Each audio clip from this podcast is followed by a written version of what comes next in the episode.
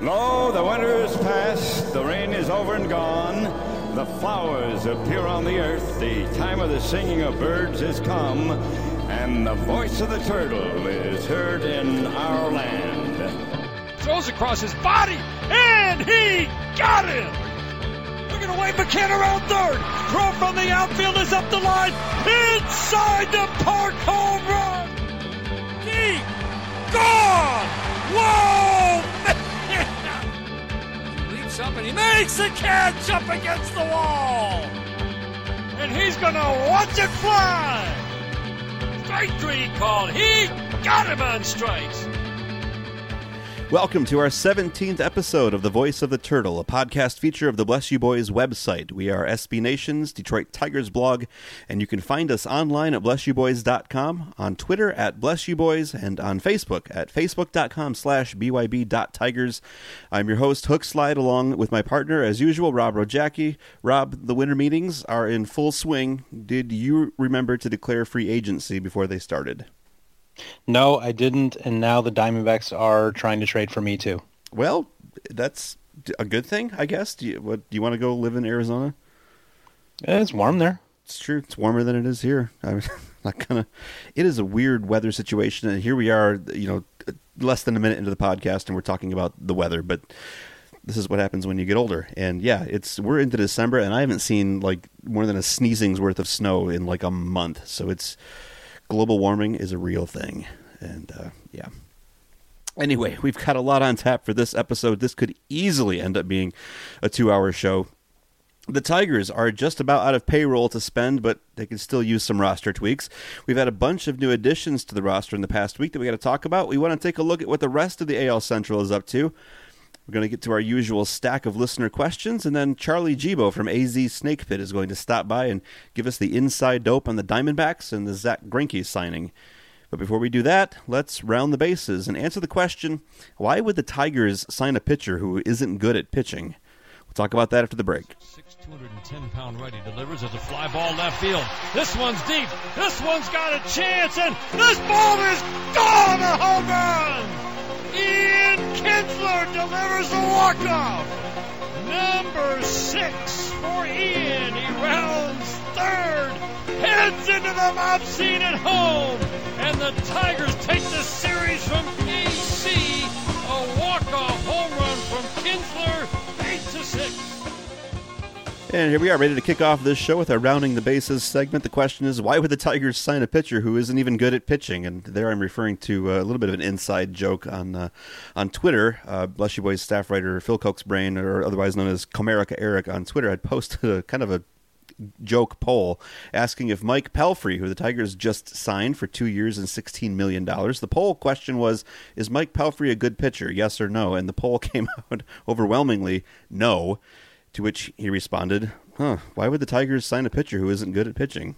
I, I thought it was a legitimate question. So, Rob, that was uh, it was an interesting signing, made all the more interesting by the swift and furious uh, backlash uh, in the Tiger fan base. Uh, the responses, I think, at best were nah, and at worst, what in the world are they doing? This guy's awful. Take us inside the numbers.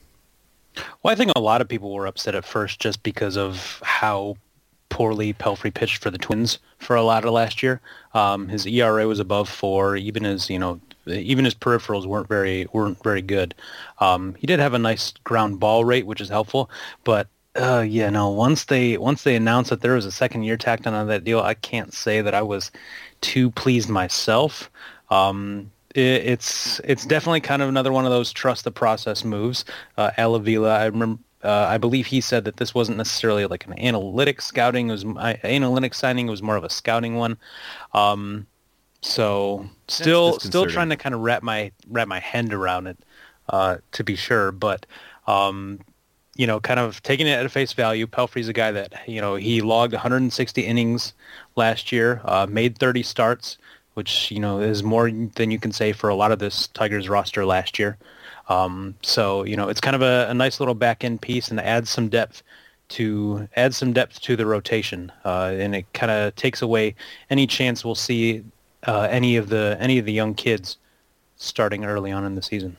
I swear, I, I must be the like one of six people, if that many, that's actually kind of you know excited about the Pelfrey signing, and a lot of that had to do with what you had referenced earlier, just the ground ball uh, style of pitcher that he is. Um, yeah, when I first heard the signing and I went to Baseball Reference and looked, and the, the surface level stats, the baseball card stats are ugly. They just are. Everything from you know win loss record to ERA to WHIP to you know you pick it. It's uh, not a lot of strikeouts, uh, a low enough walk rate, but just nothing really there to be excited about, and some things to raise eyebrows and be concerned about until you look at the fact that he profiles almost exactly like Rick Porcello. And then again, maybe that's why I'm one of five people that liked Pelfrey because I know in our fan base, not everyone was a big fan of Rick Porcello either. See, Porcello, I think, was hurt more by expectations than anything. Uh, you know, being a first round pick, uh, and I believe kind of a top what top 20 no he was towards the end of the first round uh, when he was drafted. Um, but either way a lot of people were expecting him to develop into this to this ace even like a number two starter. And he was kind of just settling in as this you know decent little mid rotation piece. Um, albeit someone whose peripherals kind of uh, outperformed his actual ERA which I think ticked off a lot of our older and less saber inclined readers and, and commenters. Um, but I think that Porcello's strikeout numbers still were a shade above what Pelfrey has done over the last couple years, and I think that that's kind of why I'm a little bit leery of it. Um, you know, Pelfrey struck out 12% of the batters he faced last year. Uh, you know, a great starting pitcher is going to probably be close to, you know, more than double that. Um, some of the elite starting pitchers in the league are even going to be able to triple that. Mm-hmm. Uh, so it's it's a very very low strikeout rate to be sure. And when you're letting that many balls in play, uh, you know, even if you have a great defense behind him, there's still going to get be a lot of things that go through and a lot of guys on base. Yeah, uh, but less than what the numbers are, are showing right now, and I think that's why I'm kind of excited about it. And, and when I say I'm excited about this guy, I don't mean you got to adjust the frame of reference, adjust the expectations. I'm not saying he's going to be Max Scherzer, the second coming of Justin Verlander. I'm saying for a number four pitcher, I'm really excited to see the amount of improvement that he's capable of just in having good defense behind him. And we've delved into some of the the you know uh, lower level, deeper level statistics around this, and the fact that his uh, batting average on balls in play is pretty high. And when I started digging into the Brooks baseball data, just on the pitch selection uh, that he used in, in Minnesota, throwing that sinker a lot, that that pitch, and I think it was his slider, sinker and splitter, maybe. Anyway, there was two pitches in particular that resulted in a high, high ground ball rate, but they also happened to carry the highest uh, batting average on balls in play. And when you look back at the you know the up the middle defense that he had in Minnesota, it kind of makes sense. He's putting all these ground balls out there that are going for base hits, and that just impacts everything from the uh, the you know the, the whip numbers. Uh, it's certainly going to impact the number of pitches he's got to throw to get out of an inning, therefore impacting his ability to go deeper into games. Uh, you know, so when you, you think of him coming to Detroit, having Ian Kinsler and Jose Iglesias behind him, I, again, I'm not saying he's going to turn into Max Scherzer but I think we're going to see a huge uptick in what he's capable of. I think you're going to see the innings go up. I think you're going to see the ERA and WHIP and everything else go down. I'm just I'm excited to see the potential kind of unfold. Well, another thing that I've kind of been encouraged about with Pelfrey so far, uh, so far looking at the numbers, is that he's done a good job of limiting home runs. Uh, throughout his career, he's only allowed 0.7 home runs per nine innings. Um, and major league average is closer to 0.9 or 1.0. Um, and last year he had one of the lowest home run rates in the league. Uh, this is a guy that generates a lot of ground balls, doesn't allow many fly balls. Um, so even if you know he is allowing runners on base, you know guys are sneaking ground balls through the infield, teams are going to have to string together two or three hits to beat the guy. Uh, you know, it's not like the Anibal Sanchez Dinger Fest that right. we saw last season, which which is an encouraging sign. Uh, you'd like to hope that he would be able to strand a few more base runners. Uh, his strand rate last year was only about 70%. Uh, you know, good starting pitchers I think are a little bit higher than that as well. Um, and kind of going back to what you had said about the balls in play, um, you know, on ground balls, I believe his BABIP was about 280 last year, and major league averages in like the 240 to 250 range. So even on you know grounders, which he's generating a lot of, he did get a bit I don't, you know, maybe he was unlucky. Maybe he just allowed a little bit more hard contact than, you know, some other pitchers. Um, I think the pieces are there for him to be a little bit better. I just, you know, like I said, I, I kind of go back to that second year and, you know, kind of right. wonder what exactly what exactly the Tigers were doing with that. Yeah, it's it's the length of the contract that you're. That I think you're more concerned about, and I I don't know if that really impacts my feeling on it one way or the other. You talk about the ground ball, uh, rather the batting average on balls in play being around 280, and you know when I looked at the pitch selection and seeing that like that sinker and splitter were generating BABIPs of well into the 300s, 330, 340, 350 on some of those years. Uh, and just the fact that uh, it was uh, our Bless You Boys commenter, uh, Glenn Wilson, that had popped in and, and mentioned too that he, uh, Pelfrey had given up the third most ground balls up the middle uh, last year in, or last season in 2015, which is another kind of an indicator to me that uh, you know that's that's where our best defense is. I'm not worried about ground balls to third base that Nick Castellanos can't get to, or that Miguel Cabrera is going to have to lumber after. If he's generating most of his ground balls up the middle, and we are talking about a ground ball rate of almost half. Uh, then I, I see success in his future. I mean, again, limited. Let's set the expectations, but it's going to get better. Uh, you mentioned the home run rate. I'm pleased with the walk rate. We're talking about was it like around three walks per nine innings? So he was know. lower than that last year. He was only about two and a half last year. That's right. Um, I would like to see him there or even lower. Right. Uh, I think three walks per nine innings for a guy that doesn't strike out that many batters, that's a little high. You'd like to see, you know, hopefully he could maybe even limit that to under two or around two. That would be, I think that would be more ideal than anything. I just, I guess I like the fact that if runners are getting on base, it's not because he's walking them there. It's because of balls in play, and then you can have a chance to influence that with maybe a little bit better uh, defense behind him. But now we're talking about the stats. We're talking about getting into some of the advanced metrics and uh, this kind of thing. I was surprised to hear Al Avila come out and say this was not an analytics signing. This was a scouting signing, and I think he elaborated on that to to say um, uh, Pelfrey had a bounce back season in 2015, or, or, or they thought that he could have another bounce back season in 2016, and I kind of went, really? That this wasn't this was not analytically based? That's odd to me. Um, yeah, it is a little bit odd, but at the same time, I I kind of like that they're you know pooling their ideas from all these different sources. Uh, you know, if their scouts are seeing something that you know maybe they think Pelfrey is going to be a little bit better in some avenue with some sort of tweak to you know to his delivery or, or whatever, I think that's great. Um, you know, for years, I think a lot of people have kind of uh, applauded some of the Tigers' major league scouts just based on the success that Dave Dombrowski has had with some of his trades. So if a lot of those people are still around, you know, hopefully that kind of translates into maybe kind of another situation of them finding a diamond in the rough. Uh, you know, the Tigers had some decent success with free agent signings. When when Dombrowski was here, it was always kind of when he offered contract extensions to those guys that he ran into a little bit of trouble. Uh, so we'll see we'll see exactly, you know, kind of how Pelfrey shoots out of the gate next year. But again, I also kind of bounce back to um, the, just the, the depth that he adds to the rotation. You know, making sure that he's the one starting, you know, if he gives you 25, 30 starts instead of someone like, you know, Kyle Lobstein or Buck Farmer, I think that's huge. That is a huge increase in advantage just on that alone. And I, I like I said, I think he'll he'll perform admirably. The numbers match up well enough with Rick Porcello that I kind of expect that to be sort of what you get. I, I, think he'll be very efficient if the defense can back him up. Uh, we talked about this last week, maybe even the week before, whether the Tigers would go with more of a ground ball heavy pitcher or the more fly ball heavy pitcher. And you talked about Chris Young being an option. I talked about Doug Fister being an option. Uh, do you like Pelfrey as a choice over either of those guys? I like Pelfrey over Fister. Um, as surprising as that seems, uh, I was taking a look at their numbers over the last two seasons, and Pelfrey spent some time on the disabled list in 2014, or spent a lot of time on the disabled list in 2014. Uh, he only threw 23 innings last year, or that year. Uh, and then Doug Fister has spent some time on the DL in each of the past two seasons. But if you put them side to side, side by side, and take a look at just their numbers from those last two years, they actually come out pretty similar.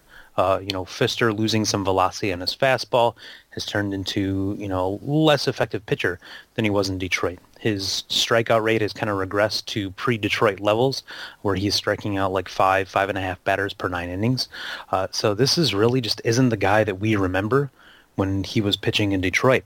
And if you, you know, I, I will not be surprised to see Fister get uh, you know, maybe closer to 10 million per season, probably over a two-year deal.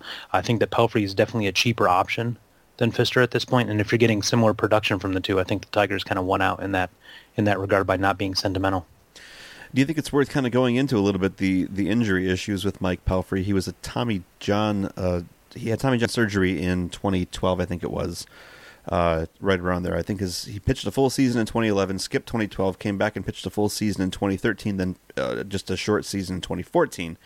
What was it in 2014? Do you recall that sent him to the disabled list? I want to say it was a compressed nerve or something like that. It might have been related to the the Tommy John surgery. Yeah, he had an ulnar nerve decompression surgery in that elbow. Um, that is probably related to the Tommy John surgery, but not necessarily indicative that he would need a second one. Um, it's just kind of one of those things, you know, if scar tissue builds up in that area, or if you know whatever else happens, maybe it causes some inflammation in that spot uh, that can compress the ulnar nerve a little bit. It's I guess a little bit similar to what we thought Shane Greene had earlier this year with the ulnar neuritis. Uh, you know, getting the surgery to take care of that. I'm, I guess, a little bit surprised. I'm not exactly familiar with the with the with the surgery and what it entails, so I guess I'm a little surprised that he was out for you know the rest of the season with that after having that surgery in, in early June. Uh, but you know, eh, he came back in 2015 and seemed pretty strong. So we'll see. We'll see if any of these issues carry forward. But for now, it's just kind of a you know maybe it will, maybe it won't. Right, and like you said, I tend to trust the the Tigers' major league scouts, uh, you know, on this sort of thing. And obviously, they saw something they liked. They feel like he's going to be, you know, let, us put it this way: if they saw a risk, I don't obviously see them going, yeah, let's put him on a two year contract, especially not with the depth of pitching that they need. So that's uh, I'm going to go ahead and just jump on the Pelfrey bandwagon. I'm driving that that wagon all over the place. So anybody wants to get on board, you know where to where to go. Uh, moving on to the to the other big news, actually a couple, couple pieces of news this week. Uh, the Tigers also added a bullpen piece in potentially an eighth inning, maybe seventh inning, uh, later innings reliever in Mark Lowe. Two years, thirteen million dollars. Uh, you know, Rob, we were talking, you know, in several previous podcasts about who they might add for that you know a little bit of depth in the bullpen, and we'd thrown around these names like Shawn Kelley, uh, Antonio Bastardo. Um, Mark Lowe is is one that I honestly kind of flew a little bit under my radar, or I thought anyway, until I looked back at our uh, Bless You Boys uh, top ten staff free agent picks, and he was on my list. So apparently I picked him and then forgot about him. But he does profile a lot like these other guys we were talking about. Yeah, I think Lowe was kind of one of the one of the forgotten bullpen arms uh, if you can put it that way. Um, I, I, I, guess I kind of want to back up a little bit. Uh, I believe Ken Rosenthal today actually corrected the number on Lowe's signing. That's He's right. actually two years and only 11 million. Uh, so shaves off a million a year for that contract, which is uh, is kind of nice getting getting paid five and a half million. Mm-hmm. Not too bad for a bullpen piece uh, these days. Um, but getting back to Lowe, you know, there were kind of a group of bullpen arms that uh, a lot of Tigers fans wanted to see. You know, this kind of the tier below the guys like Darren O'Day and Joakim Soria. You know, you had Shawn Kelley in there, you had Mark Lowe in there. Um, there's another right-hander that I'm kind of forgetting the name of right now. Um, and you know, grabbing someone like that, you know, getting Lowe on a two-year deal, I think is a pretty good pretty good move for them given the season he had last year. His ERA was under two. You know, had a strikeout to walk strikeout to walk ratio of over five. Uh, you know, it was kind of a one year kind of a one year blip for him. Uh, the the last couple years before that, he had really struggled. Uh, but looking deeper at the kind of at the peripherals and everything, his, his fastball velocity had really ticked up in 2015. And our our newest staff member, Matt Comley, the uh, the British our British contingent of BYB, uh, wrote a post, post today uh, in detailing, you know, some of the differences that that Lowe or some of the changes that Lowe made to his repertoire. I believe he tried a new slider grip that really worked out for really worked out for him last year, and that slider was uh, was hell on hell on right-handers, and I think against lefties too. It certainly shows up in the numbers because as I look back at you know 2014, 2013, 2012, you kind of go back. These are okay you know, numbers here and there, but 2015 stands out as, like you mentioned, an ERA under two, a FIP around 257. He's got the strikeout per nine at 10.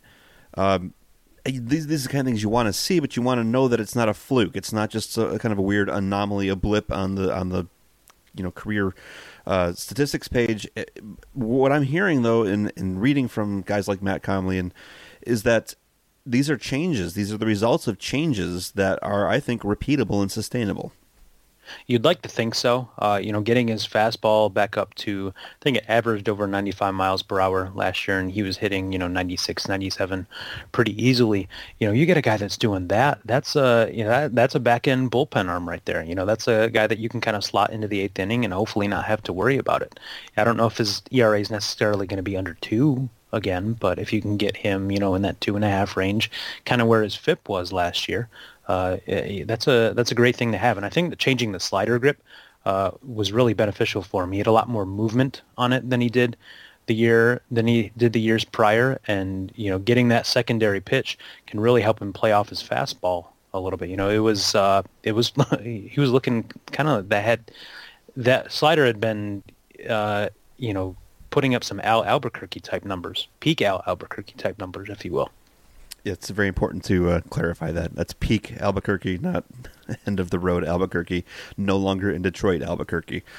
Uh, I was uh, looking at one of our one of our uh, readers had left a question on the site too, uh, just concerned about the 2015 splits because Lowe pitched for the Mariners for the first half of 2015 and then was sent to the Blue Jays for the second half and those those splits are a little bit wild. Um, just for example, in the first half of the season, his FIP was 1.88, and that shot up to 3.87 in the second half. Uh, where his ERA was at one with Seattle and shot up to 3.79 with Toronto. So there was, I think, a legitimate question there of like, hey, what happened in the second half? Is there, you know, a decline happening that's going to continue into 2016? The answer is actually quite simple. It's just that he only pitched like 19 innings in the second half and had two, three really bad games, um, which is you know in the course of a season, fine. Have two, three bad games. You know it's going to happen. But if it happens in a short span of 19 innings, then yeah, those numbers tend to get really inflated. And if you, in fact, take those couple of games out, all those numbers drop radically. His FIP comes back down, I think, under three. His ERA drops under one. So, no real concerns there about the second half. Just just some oddities in the numbers and the volatility of of small sample sizes. Uh, Rob, do you think this was a better option than, say, paying Joakim Soria twenty four million over three years? I definitely think it was. You know, guaranteeing three years to a reliever in general, I don't like. Uh, you know, it worked out with Joaquin Benoit. It didn't necessarily work out with Jose Valverde, although I believe his third year was an option. Um, and you know, and I think based on what I've read, I'm not fully up on you know Joakim Soria's contract, but I thought I read somewhere that there's even a fourth year player option in there. I think you're right. Uh, and so you know that's a long time to give to a reliever, especially a guy coming off of a second Tommy John surgery. I'm still a little bit leery of of Soria because of that, and I was kind of hoping that the Tigers wouldn't uh, pony up the money that he was asking for for that. And so, you know, giving Mark Lowe less than half of that amount of money for a guy that put up better numbers last year, I think is is a great move for them. Yeah, I saw something to the effect that he had incentives. Joakim Soria had incentives in that contract based on whether or not he could get some starting pitching in. And I just don't see that. Uh, you talk about the second Tommy John surgery. I don't see it trending necessarily in that direction. Well, that's a guy that's never started before in his career. Um, but I guess we should probably point out that uh, Tom Gorzelanny had incentives in his contract last year if he made any starts. Um, you know, given he he was form uh, you know a starting pitcher in a past life, but still, I think that some of these relievers get these clauses put in their contract for you know God knows what reason, but they're in there just so they can, yeah, I don't know, go back and see it's in my contract. You got to let me start at least one game. Come on, uh, it's I don't know. I don't see Soria going back and starting anything. Maybe they get a little bit of a bonus, like you know, remember when, remember when Alex Wilson started that one yes. game randomly? Maybe oh, they get a little bit of bonus, you know, if, for whatever reason, you know, they they get to start a game. Boom, another fifty thousand in their pocket. Oh, there you go. And that was such a weird circumstance too. It's because they couldn't get uh, whoever it was. Uh, it was a Buck Farmer, I think, that couldn't fly out to the west coast fast enough to make. Yeah, it was like start. plane was delayed or something like that. it's just so weird. And they won that game. The bullpen of all things pitched the entire game, and they won it. Strange, strange things happening in 2015. The final bit of uh, exciting Tigers off-season hot stovey winter meetings type news. They picked up Jarrod Saltalamacchia on a one year contract, paying him basically the league minimum salary. Uh, this is, I mean, it's it's a backup catcher move, uh, and picking him up. James McCann, I think, is still definitely slated to be the primary starting catcher going forward. But you know, when we were talking before about the the depth that they need at catcher and how it's probably safer to have maybe three backup, you know, or not two backups, three total catchers on the team. Going forward with just James McCann and Bryan Holaday did not sound like an appeasing option to me. So I'm kind of glad they picked up Saltalamacchia. I love this move, frankly. You know, it's you know you get a guy in Saltalamacchia who has had a lot of success over his career. You know, his uh, OPS against right-handers is like 770 or something like that. That's fantastic for a catcher. Uh, you know, given his defensive numbers aren't great, uh, but you're paying him the league minimum, and he's adding a lot of necessary catching depth. Uh, you know, the Tigers are gonna kind of have to run into you know options and whatnot. If they do try to send Bryan Holaday down to the minors, they're gonna have to run him through waivers uh, or whatnot. So we'll see what happens at that point. But I think this is a this is kind of move that you grab Saltalamacchia now and then worry about the consequences later. Um, you know, paying him, you're paying him the league minimum. What do you have to lose for uh, for anything here? And if he regains anything close to what he did offensively for the Red Sox in 2013, I mean, this is a guy that could start 110, 120 games for you and put up, you know, valuable numbers based on his bat alone.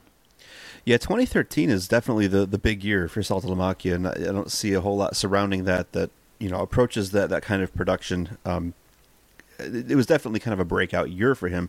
I don't expect him to get back to those levels, but you look at the career averages, and like you said, it's the splits that I'm interested in. It's the platoon splits, the fact that he just beats up on right-handers when he's batting from the left-handed side. He is a switch-hitting catcher, and so when he's batting from the left side against righties, he does a hell of a job not so great from the other side of the plate, but that just becomes then a matter of pairing him up with, with James McCann in the right ways, uh, because McCann is exactly the opposite. He hits uh, he hits lefties extremely well, not so great on the right-handed side. So it's uh, you know I, th- I think if Brad Ausmus is you know attuned to that and makes sure to platoon them in the right ways with when you know making sure that when McCann starts it's it's lefties on the mound. Of course, he's going to get some starts against righties just because McCann's your guy. He's going to start the majority of games. Right-handers are the majority of pitchers. You're going to have that. But I think if they play the platoons right, uh, when I was running the numbers anyway, the uh, the actual combined output of those two is better than what McCann could produce just on his own. Yeah, and then I, you know, I do have faith that Brad Ausmus is going to be able to run that the right way. Uh, you know, thinking back to last year, he used Anthony uh, Anthony Gose and Rajay Davis pretty well in a platoon. Um, the only kind of the only times we really saw any deviation from that are on days that he would play Davis against right-handers. Uh, and he kind of gave what I thought was, you know, a fairly smart answer in saying, you know, you can't just platoon, you know, you can't just run a strict platoon because, you know, maybe one week you'll run into four lefties and then maybe you'll go a week and a half without facing another lefty. And you got to keep, you know, you got to keep his bat in the lineup a little bit. You got to keep him somewhat fresh. So, you know, having James McCann as quote unquote the short side of the platoon, even though he'll play more of those games. I think that Ausmus will be able to kind of pitch uh, pick his spots pretty well as far as giving you know McCann all of the plate appearances against left-handers. You know, Salto Saltalamacchia playing primarily against right-handers, and I think that that will really work out for them. Yeah, I'll be curious to see how they do divide that uh, that platoon a little bit, just because I think again McCann's going to be your primary guy. Uh, I expect him to get the majority, you know, of the starts. I don't think it's going to be a complete 50-50 split in that sense, and it certainly uh, couldn't be uh, 100%, you know, cued off of the handedness of the starting pitcher. Otherwise, McCann would like hardly ever play.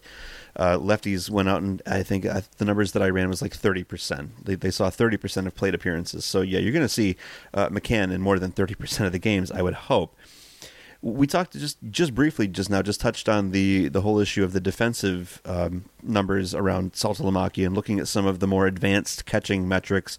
He's not the greatest when it comes to pitch framing. Um, he does an adequate, slightly above average job of, of throwing out base runners, according to Baseball Prospectus's um, stealing runs above average stat. The the thing that people I think tend to forget though, Rob, is that those same numbers actually treat James McCann even worse than they do Saltalamacchia? Well, I don't know if I would necessarily worry about the numbers as far as McCann goes. Um, you know, looking at Saltalamacchia, I don't think he's, you know, much of a defensive downgrade, if at all, from what Holaday provides. Mm-hmm. So you get a guy who's, you know, probably, you know, they're probably fairly similar defensively. Maybe Holaday's a shade better, uh, but you know, Saltalamacchia offers so much more offensive upside. Uh, and I think that another thing that people, you know, I don't think anyone's really talked about this aspect yet, is that you know, Saltalamacchia gives you, uh, you know, just a bench bat. This is a guy that if you know if the Tigers aren't worried about having an emergency catcher, quote unquote, you know this is a guy that you can have pinch hit for someone in later innings if you need a left-handed bat off that bench. He's got a little bit of power in his bat, and so that kind of he's a little bit more versatile than just being the backup catcher that Holaday would be. He does have pop. He does have power. The other thing that he does is strike out a whole hell of a lot, and the numbers are just not pretty we're looking at close to 30% strikeout rate. If you thought Alex Avila drove you crazy with the strikeouts, Saltalamacchia is is really going to be a test of your patience. I guess the, the the upside of that though, Rob, is that when he's not striking out, he's hitting the ball hard and far. Yeah, uh, I know, and Avila was doing that in the earlier part of his career, 2011, 2012, even somewhat in 2013. Um, but Saltalamacchia has continued to kind of, you know, hit for power. Uh, his isolated power is pretty good over the last few years.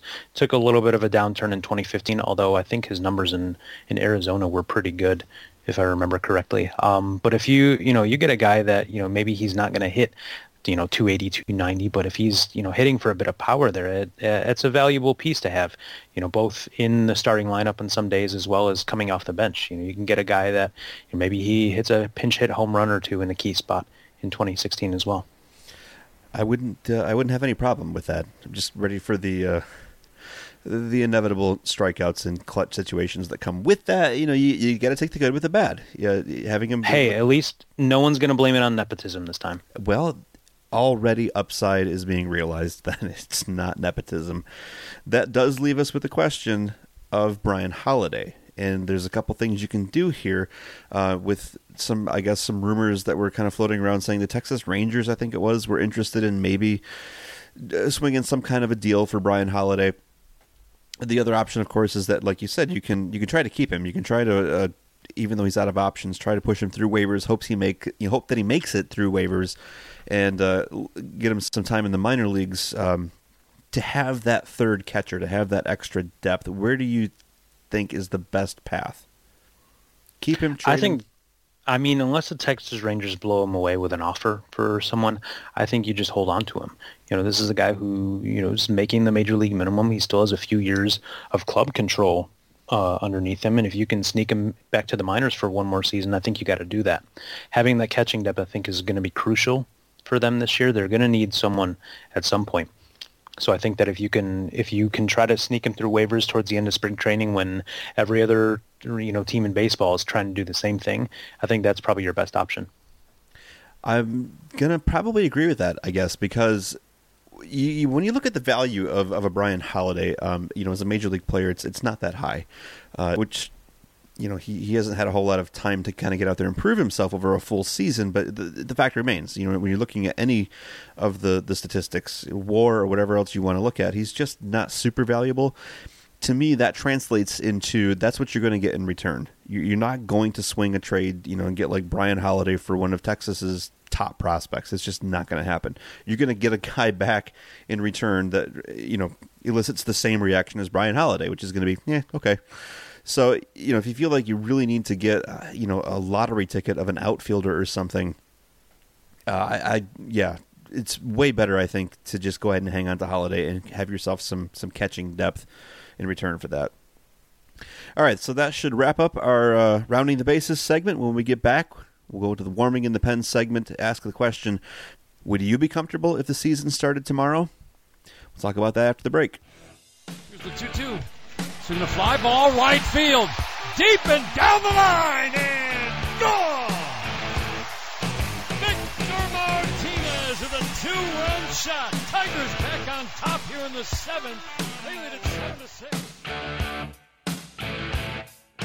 All right, let's continue the show with our warming in the pen segment. We're going to talk about this question of would you be comfortable if the Tigers season started tomorrow and avoiding the obviously smartassian answer of no, because it's December and it's cold. Uh, no, that's not what I mean. I'm referring to something that Al Avila said just recently in an interview. I can't remember exactly where. Uh, he's at the winter meetings right now, which means he's taking interviews from all sorts of places. The Detroit News is printing stuff. The Free Press is printing stuff. MLB Network is running stuff. The point is, he made this statement to something along the the lines that he was very confident uh, and happy with the team that they've assembled now, and said that if they did in fact have to field the team in 2016, and this was the team that they were fielding, he felt pretty good about it. That's not necessarily the uh, the the feeling in the Tiger fan base, and uh, there, there's there's I think there's still some things to be done. So where do we go from here, Rob? Would you be comfortable if the season started tomorrow? I wouldn't be comfortable really. Um, you know, I think that they're they're off to a great start so far, uh, but I think they still have a couple holes to fill. I think they could use another bullpen arm or two. Um, the rotation seems pretty well set, uh, and you know maybe you grab another outfielder. I think I'm a little bit more, you know, a little bit more okay with the outfield than a lot of other people. Uh, you know, I kind of see some of the upside that Cameron Maybin provides there. You know, you still wonder kind of what Tyler Collins is going to do offensively. Uh, maybe he kind of continues what he was doing in September. Um, but I would like to see them add another piece. You know, they're talking, they keep talking about adding a guy that could play the infield and outfield. Um, they say that's going to come through a trade, but I wouldn't mind seeing a guy, them grab a guy like Steve Pearce. Um, so we'll see what exactly happens with that. But if you know, if the season were starting tomorrow, uh, I don't know. I think they'd still be you know kind of that middle of the division type team if they were if they were going into uh, Miami tomorrow. Well, going into Miami, they're going to have to face, uh, you know, the big gun, Jose Fernandez. So I'm not comfortable maybe with. Maybe they well, will. We'll see. I guess, yeah. With what 20 teams talking to the Marlins right now? Did you see to... my did you see my tweet on that? I was like, what are the other nine doing? I know, right? Why aren't you back. asking about him? They're sitting back and waiting out the pack until they get you tired. Want, you want Jose Fernandez? Uh, no, we're good. Yeah, it's good. I mean, even I'm in on Jose Fernandez. I don't have a whole lot of money, but I'm still making the phone call. You never know. Uh, but no, if the if the season were to start, this is the crew that we're running out there in 2016. I'm probably a lot closer to being okay than what it sounds like you are. The one thing that I definitely want to see them do is to pick up another reliever, uh, and they have talked about this. Um, possibly going after uh, Antonio Bastardo or Tony Sipp or one of these kind of guys. I, I'm I like the movement of the bullpen the way it's going. It's much better, obviously, than it was before, mostly by subtraction, in that they got rid of Gorzelanny and Chamberlain and uh, you know Krol and so on and so forth but when when I guess when we talk about what they need to do yet to make this a really good team, and we start running on the options of a reliever or two, plus an outfielder, we're talking about adding three, maybe four extra pieces. The fact is that the Tigers' payroll is extremely close to that luxury tax cap limit. I shouldn't say cap because that confuses people. It's not a salary cap, but they are close to the luxury tax threshold um, so, how much wiggle room do they really have to go ahead and add not only one reliever but two, and on top of that, maybe another outfielder? Well, if they're looking to stay under the tax, I think they only have like a couple million left. Right. Uh, Patrick O'Kennedy posted something today with the updated numbers saying that they were, you know, really kind of butting up right against the edge of that. And then we got the news that Mark Lowe's contract was a little bit cheaper than we had anticipated. Uh, so I think the the actual cap or the actual tax number depends on you know even them declining or accepting team options for 2017. It's quite uh, you know quite convoluted, but yeah, I think that if they're going to add any piece of significance, whether it's a Bastardo or, a Tony Sipp or you know a guy like Steve Pearce, like I mentioned, they're going to end up going over that luxury tax limit. Uh, the good news is that the, with the collective bargaining agreement expiring after this season, the tax penalties probably won't uh, continue and carry over into 2017. So we'll see what exactly exactly happens with that. And the Tigers won't be paying huge overages on the guys that they do sign, uh, but I think that we will see them end up paying at least a little bit of tax on something this year. Does that mean that you think that they'll go after these additional pieces by way of free agency then and spending the money and adding to the payroll and you know going over the luxury tax limits and so forth or do you see them now trying to get creative with dealing off some of the, the pieces that are in the minor leagues? They could do a little bit of both. Uh, Al Avila seemed very, very reluctant in trading any trading away any of his young pitchers that he has so far, and it seems like the Tigers are really embracing this build build from within strategy. Mm-hmm. Uh, I think that they realize that you really have to do this to be you know a sustainable franchise these days. Uh, so we'll see exactly what happens with that. Uh, I know a lot of teams. They've said a lot of teams are asking about guys like Daniel Norris, Michael Fulmer, Matt Boyd, and the Tigers don't necessarily seem ready to to give up on those guys quite yet. So it may end up being another free agent signing. Yeah, it's funny you should bring that up because there, there's just fun little bits flying all around right now in the, all the interviews that Al Avila is doing. He did mention that when they were uh, talking to the New York Yankees about possibly trying to get Andrew Miller, uh, that the Yankees were coming back and asking for the likes of Norris, Boyd, Fulmer, and he said it was really tempting, but they are sticking to the philosophy. And I, in a, a, another interview, not that same one, uh, when he was talking about what they want to do with the bullpen and add some more arms, an arm or two. He he did say, and it, you can almost sense some of the frustration. He said it's not an easy thing to do to just add, you know, by way of signing or whatever. It's it's it's not an easy thing to do. He said, "See, this is why I said it's better to build your bullpen from within."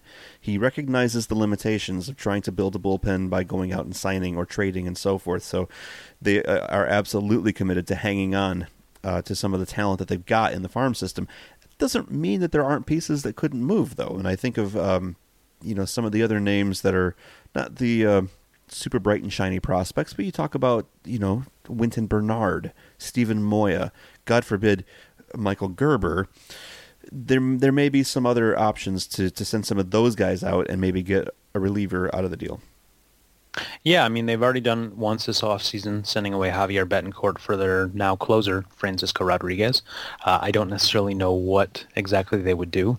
You saw Boston trade one of their starters for a pretty dominant reliever in Carson Smith, uh, and so we'll see kind of how the reliever market continues to shape up. You know, teams are paying a lot of money for some of these free agents now. I know Ryan Madson got three years and 20 odd million dollars, which was really kind of a shock.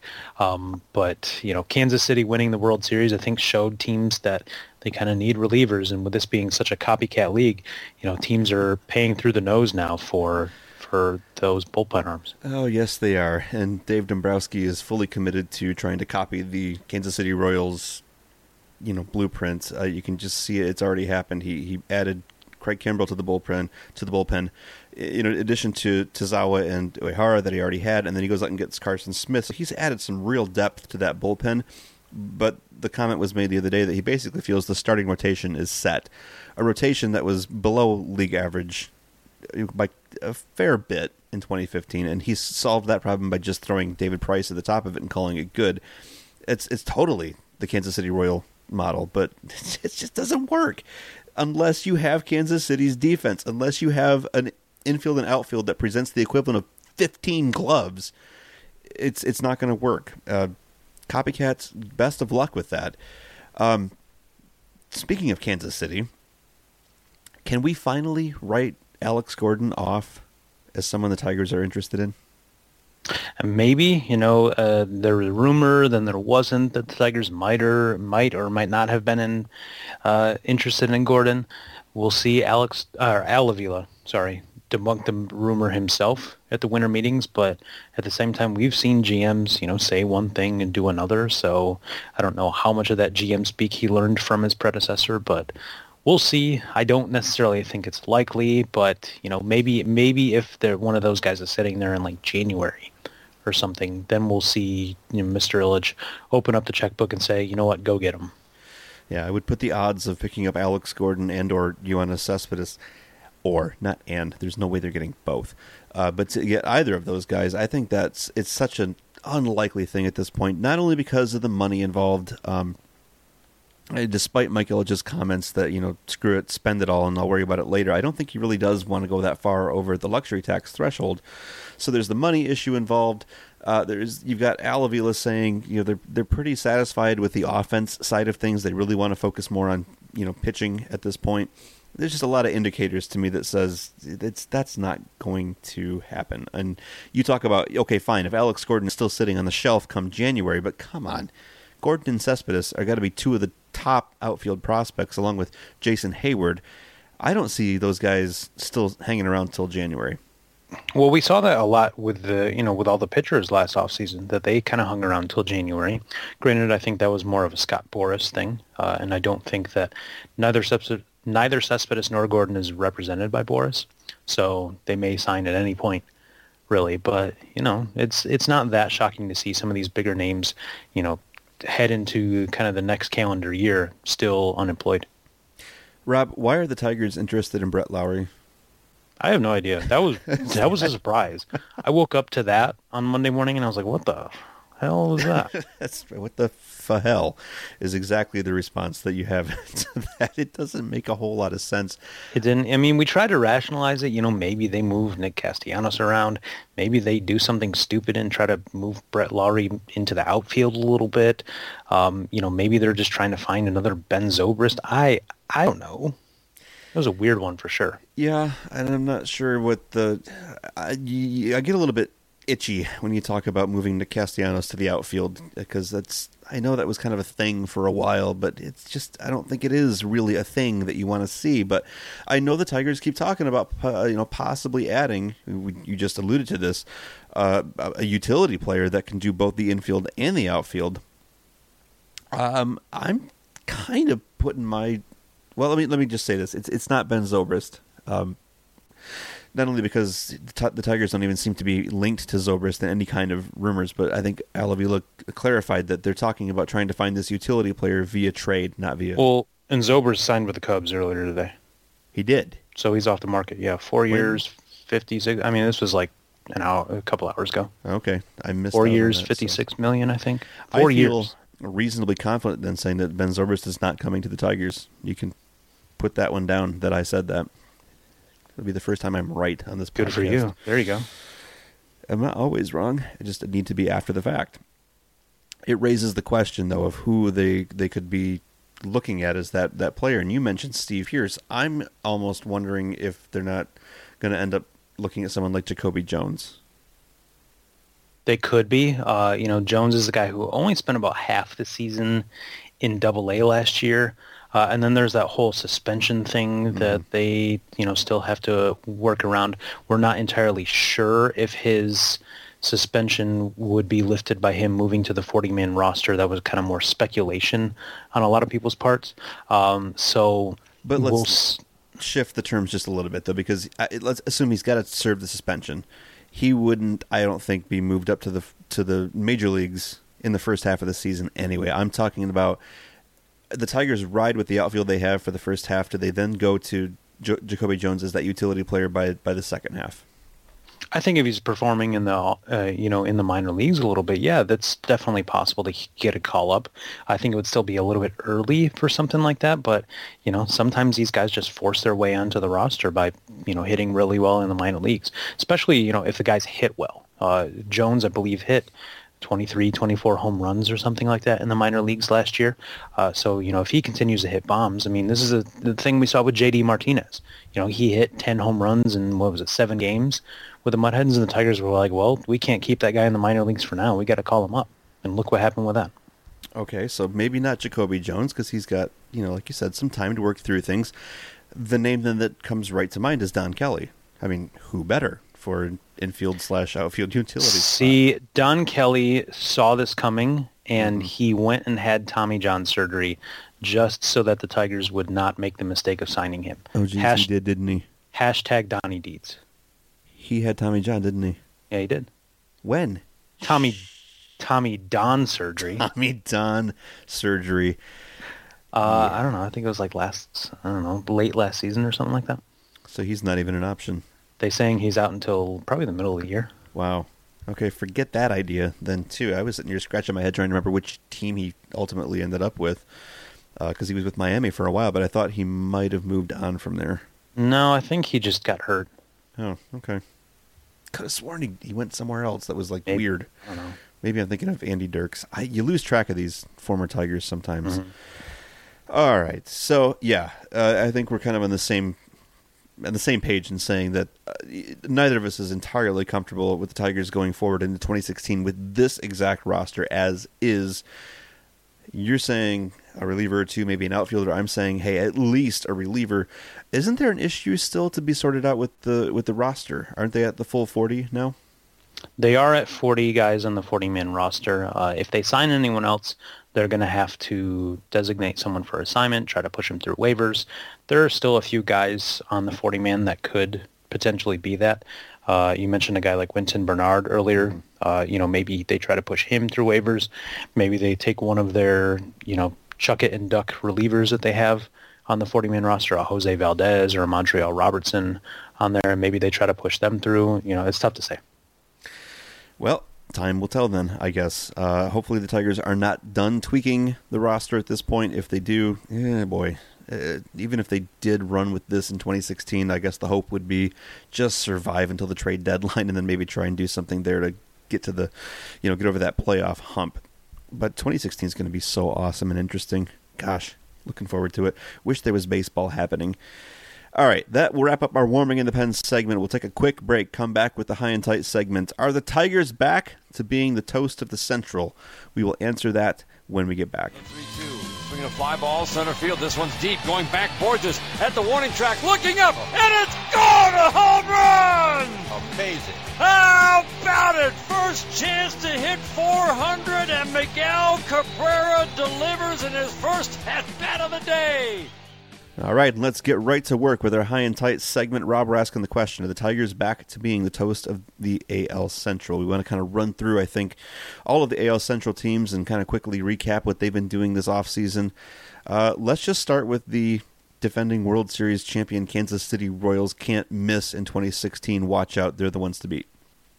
Yeah, I still think they are in the in the Central. You know, as constructed right now, you know they lost guys like Ben Zobrist, uh, Johnny Cueto, guys they only had for half the year. Um, but they also they also lost Alex Gordon. You know, a pretty big loss for them.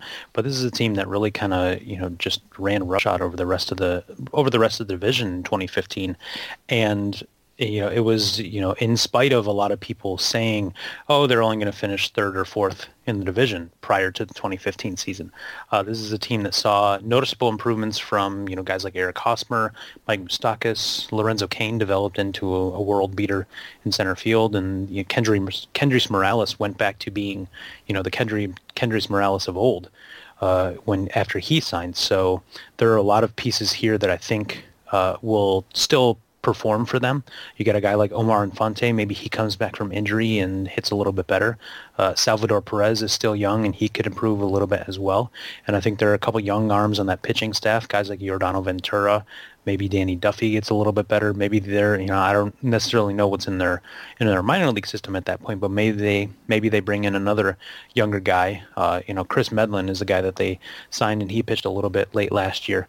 And maybe one of those guys kind of steps into the rotation and fills that void from Cueto, who you know by all uh, by all accounts wasn't even that great for them really down the stretch. I looked at some second half numbers for Cueto, and it was decidedly yawn inspiring uh, what he did and so it kind of proved that, that uh, they really had a winning formula as it was even though they had the kind of weaker starting rotation like we said they had just plus plus plus defense and plus plus plus bullpen and they had this weird contact happy lineup that could run and scored just enough runs you know, to get them all those wins. Uh, you talked about them losing some pieces, especially Alex Gordon. That's a huge defensive component gone. Uh, we know they also lost uh, Greg Holland as the closer, but they kind of made up for that missing bullpen spot by signing Joakim Soria. So I mean, I think their bullpen is going to be just fine. They they re-signed uh, Chris Young back to the starting rotation. You just wonder if you know can that formula really work two years in a row? Well, it already kind of has. I mean, they won what how many like 89 90 games in 2014 when they finished just a game behind the tigers in the al central. Uh, and they did that with a lot of the same kind of things you know people said last off season you know can the royals do this again?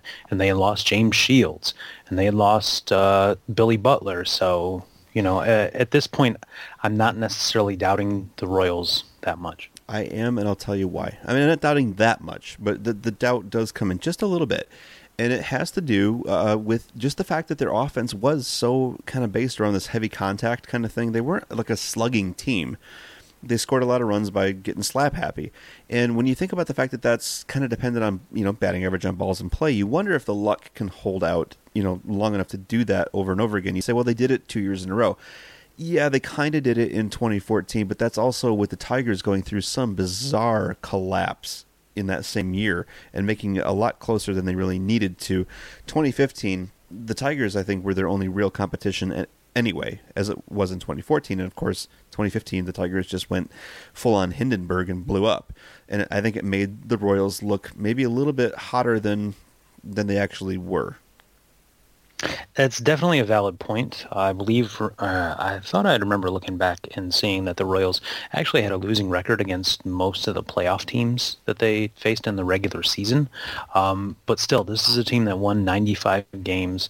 Uh, you know, they kind of have that established formula of scratch across a few runs, you know, get to the bullpen, you know, make contact on everything that another pitcher throws at you. Um, and I think contact rate is kind of one of those things that isn't necessarily going to go away. Uh, you know, maybe the battering average on balls in play goes down, but they do have a lot of quick guys on this roster. Uh, so we'll see. I don't I don't necessarily know if some of the some of their role players are going to put up some of the numbers they did last year. You know, a guy like Paulo Orlando had an OPS plus of 90. Uh, Jarrod Dyson was at 87. Christian Colon I was at 91. So, you know, those are guys that are putting up close to league average numbers for guys who probably aren't close to league average hitters. Right. And maybe the biggest indicator is that our friends over at Royal Review are getting a little bit nervous with the offseason and things like, you know, uh, the Kansas City Royals saying, yeah, as far as, you know, losing Alex Gordon, we're happy putting Rod Dyson out there as the full-time left fielder or a full-time outfielder at least and kind of going uh well maybe not so if they're getting nervous then maybe that's a sign that 2016 is not going to be an automatic for the Royals. So we go on to the Chicago White Sox, and of course the big pickup, big, real big, big splashy move. They got Alex Avila. Meantime, they've lost some major pieces too. Yeah, losing Jeff Samardzija is kind of a mystery, I guess, for them. Um, you know, Samardzija didn't do a whole lot last year. His ERA was, I believe, close to five, uh, but he did log over 200 innings for them. Um, and this is a team that, you know, after those top couple arms in the rotation, you know, you're looking at guys like John Danks uh, and others that were filling innings for them. And so there's not really a, a ready-made starter that's going into their rotation now. You know, they do add kind of add a full season of Carlos Rodon after limiting his innings a little bit last year. Uh, but at the same time, this is a team that's lost a lot of pieces. You know, they also cut bait with Tyler Flowers, their backup catcher, um, and they still haven't found a replacement for Alexei Ramirez, their shortstop. Uh, you know, I, I still struggle to see kind of where they're going to score their runs from. Maybe you get a little bit of a bounce back season from Melky Cabrera, but even then, that's still just him and Jose Abreu in the middle of that lineup with not much else around him you gotta wonder what the hell the White Sox are doing at this point because I don't even think I've seen them really linked to any of the major trade rumors thus far either. And, and like you said, as far as the pitching staff, the, the starting rotation anyway, it's it's a decent start. You know, with Chris Sale and then Jose Quintana and Carlos Rodon, it's it's a nice start. You you still need to fill a, hole at the back end now with you know Samardzija and Danks were the two pieces, and you lost one of those until they figure out a way to get Jose Abreu into the lineup three times, uh, they need to do something with offense. And here it is. Aside from you know signing Alex Avila, what what are they even doing? There's not really much that they are doing. You know, I'm taking a look at Southside Sox, our sister site right now. Um, and they were, you know, maybe a little bit interested in Brett Lawrie, a little bit interested in Asdrubal Cabrera, but those those names aren't necessarily earth movers. Uh, you have, you know, other than that, their site is pretty quiet. I mean, we've had, you know, a gazillion posts go up in the last few days, and I think they're at like two or three overall. Um, I don't know if they necessarily generate as much content as we do, so it's not a fair comparison. But at the same time, you know, there's just not much going on in Chicago right now. Well, at least on that to, side. Uh, That's right. No, the, on the other side, other things happening. But uh, talk to Hawk Harrelson, Ken the Hawk Harrelson. I'm sure he will tell you that the White Sox are right on the edge of contending. In fact, I remember listening to a couple of games that he called in the beginning, you know, of April, the start of the season in 2014, and he was or 2015 rather, and he was on fire. They, would won a couple of games right up front, and he said, "This is a team that's going to go all the way, man. You're going to see a lot of, A lot of walk off wins, a lot of." I think, well, okay. Yep, you do what you do, Sox. We'll keep watching. The Cleveland Indians, again, another team that's not really been linked to a whole lot of uh, rumors so far, and the rumors that they have been linked to have been kind of odd to me in that they had one of the best starting rotations in the Central. You had guys that, uh, you know, in Kluber and Carrasco and Salazar that you know, for for uh, much of the season, I don't know if they ended this way, but throughout much of the season, three of their five pitchers were in the top five American League starting pitchers for strikeouts. They were just striking everybody out. Uh, they had a huge differential between their starting pitching ERA and FIP, which indicated maybe some unluckiness or some defensive issues. But great starting rotation, a lot to build around. And yet, the only rumors that I'm seeing, the Indians are listening to offers on their starting rotation, in particular, Danny Salazar. What are you doing? That's the that's the piece you have going for you. Hey, you know what? If they want to trade Danny Salazar for someone, I'm all for that. Get him out Uh, of I'm Central. yeah, get him get him away from the Tigers. That guy is that guy dominated us last year. Um, so uh, you know, other than that, I I have no idea what they're doing. Why they're trying to look to break up that rotation? You know, you'd think you'd maybe maybe they take you know one or two of their prospects and try to trade that for a bat or something like that, or they open up the open up the checkbook a little bit and try to add another piece. Uh, I think I saw a rumor today that they're interested in Rajai Davis.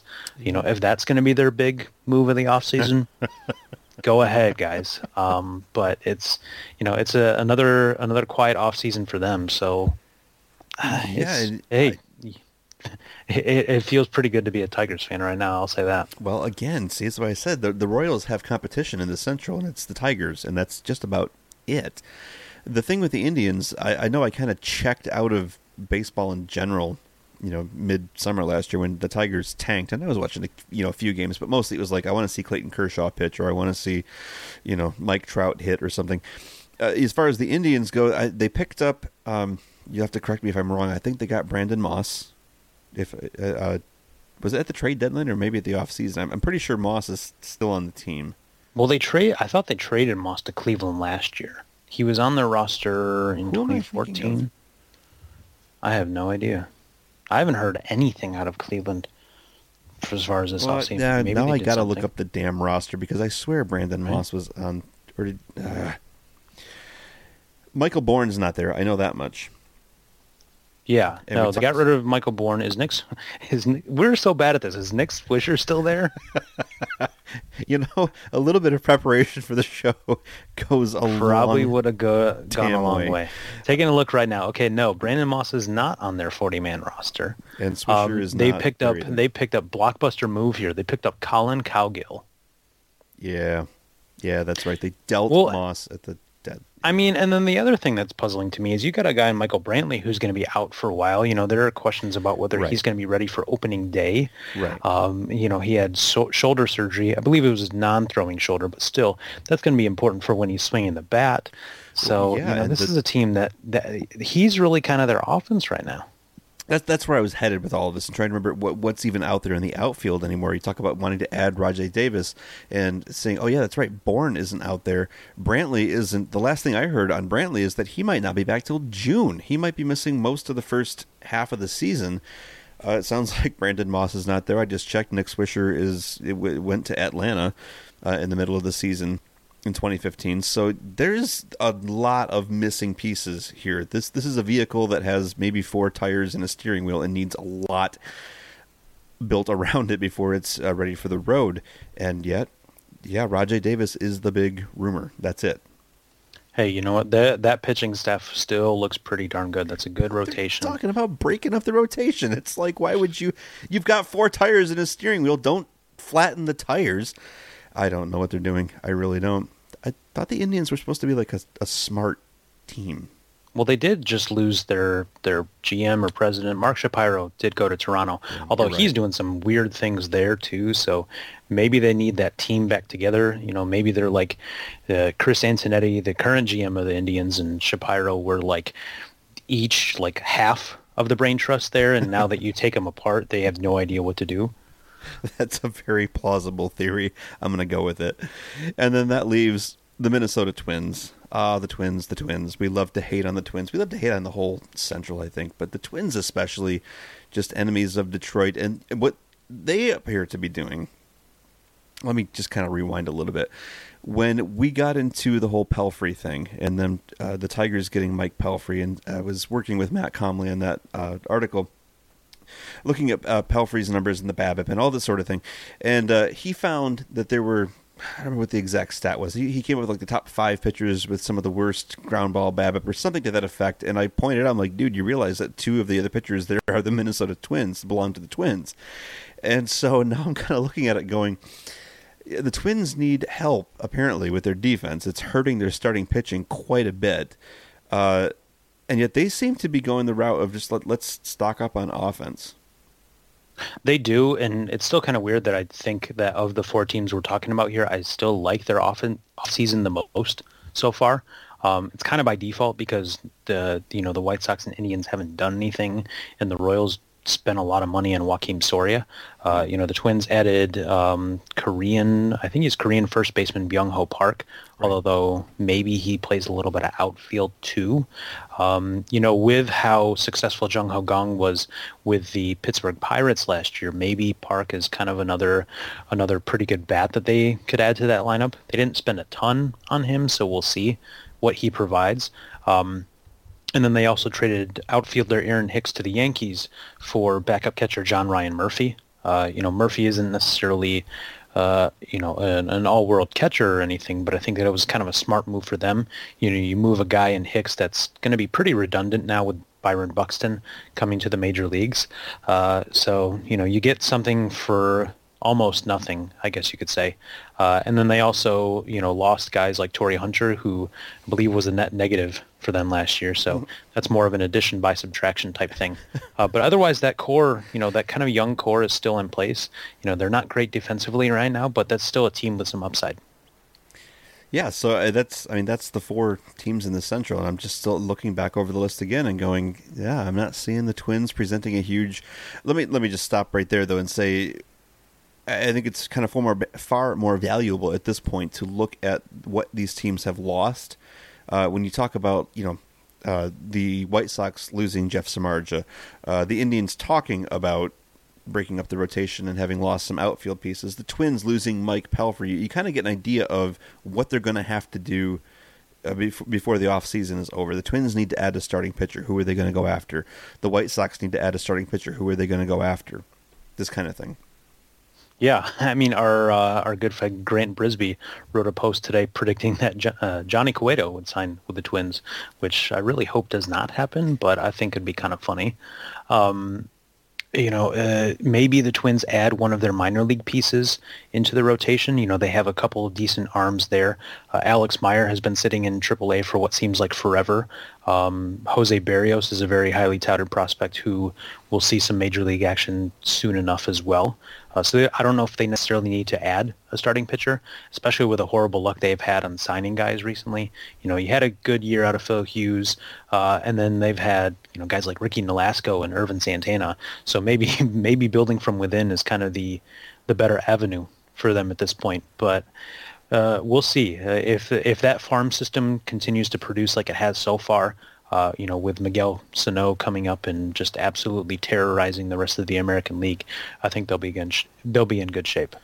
Well, I'm with you though in saying it's it's a good time to be a Tiger fan, even in this off season, because when you kind of go through the catalog there and say, "Wow, a lot of needs," you know, some major pieces that are missing, and you consider where the Tigers are at at this point in the off season, with you know, it it's pretty well set. We're talking about some minor tweaks, a bullpen arm, a utility man uh, they're sitting in pretty damn good shape right now. As far as I, I think it's, I don't think it, the winter meetings are not over yet, but I'm ready to declare the Tigers are winning the winter meetings at least.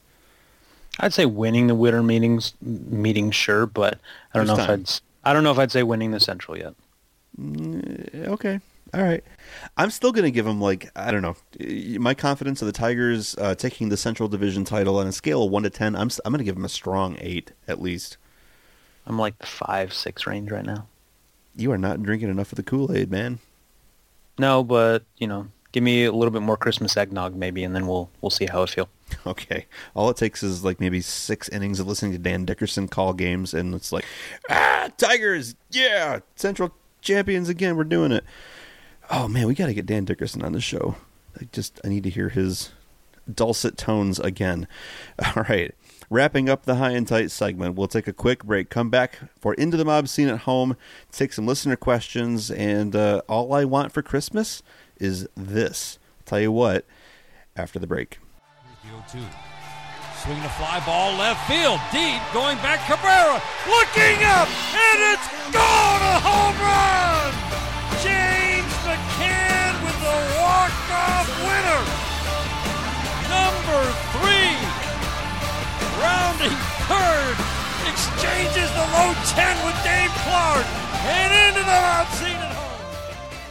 And into the mob scene we go, the portion of the show when we take questions from our listeners, quickly becoming one of my favorite segments. I mean, outside of like, you know, fun interviews, which we've got one coming up here with uh, Charlie Gibo of uh, AZ Snake Pit in the next segment. But yes, uh, get us your questions for the show. Uh, you can contact us on the website at blessyouboys.com. You can get uh, both Rob and myself on Twitter. I'm at Hookslide BYB. Rob is at BYB Rob or you can reach us on email, bybtigers at gmail.com. Oh, let's get right to it. Robert Lohman asks if Tyler Collins is the primary left fielder, how good will his numbers have to be for the fans not to be calling for his head? I don't necessarily know if they need to be like all world numbers for people to, you know, be upset with him. I think that if he puts up, you know, if he does what he kind of did throughout September last year, hitting, you know, fairly well, you know, not at an all-star level, but he was kind of keeping his head above water. I think people were going to be happy with that. I mean, we've seen a lot of people put a lot of faith in him, you know, based on that month production so far. Uh, he had a 732 OPS in about 60 games played this year. You know, if he continues with that, I think that's you know, fairly passable. He's not going to play all the games there, and I think that the Tigers will do well to get him some plate appearances in the right spots. Um, you know, p- hitting more against right-handed pitching, so that he's kind of got that platoon advantage. Uh, you know, we'll see. We'll see what happens with him, uh, but I think that we'll see a little bit more of him than a lot of people expect. If the question is how good will his numbers have to be for the fans not to be calling for his head, I need clarification. What kind of fans are we talking about? When you talk, you know, in terms of Collins doing just enough to keep his head above water, uh, that kind of thing tends to get lost on the rank and file fan, especially when that particular brand of fan remembers Yoenis Cespedes in left field the year before, and it's hard not to do the uh, you know comparison game. And we will do the comparison game just because this is the number that I think matters to most fans. Uh, in terms of runs created, Tyler Collins gives you a 162 game average of 58. Okay, 58 runs created. Yoenis Cespedes was like 99. That's the gap that we're looking at, and uh, yeah, I I think that they can fill that gap in other ways, but I'm looking at it at a completely different angle. I'm just saying that's the gap of expectation I think for the rank and file fan is that level of performance. So uh, Tyler Collins had better come out swinging and and playing very well, or I think he's going to become. He has the potential to very quickly become the next whipping boy, especially with some of the defensive miscues that we've seen he's capable of. Uh, it's it's going to be a matter of how well they mask him with whoever's going to platoon there in left field. And by the way, we didn't talk about this, Rob, but um, saw a quote from Brad Ausmus yesterday, I think it was, that he had been talking with Anthony Gose about the possibility of Gose playing in left field. Gose said something to the effect of, "I can play center, you know, I, I feel comfortable in center, but I can play the bleep out of left field. Hey, you know what? If he if he wants to play the shit out of left field, I'm all for that.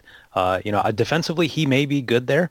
Uh, it kind of depends. I mean, we saw with Rajai Davis that, uh, you know, I think he had kind of trouble picking up the ball and whatnot off the bat.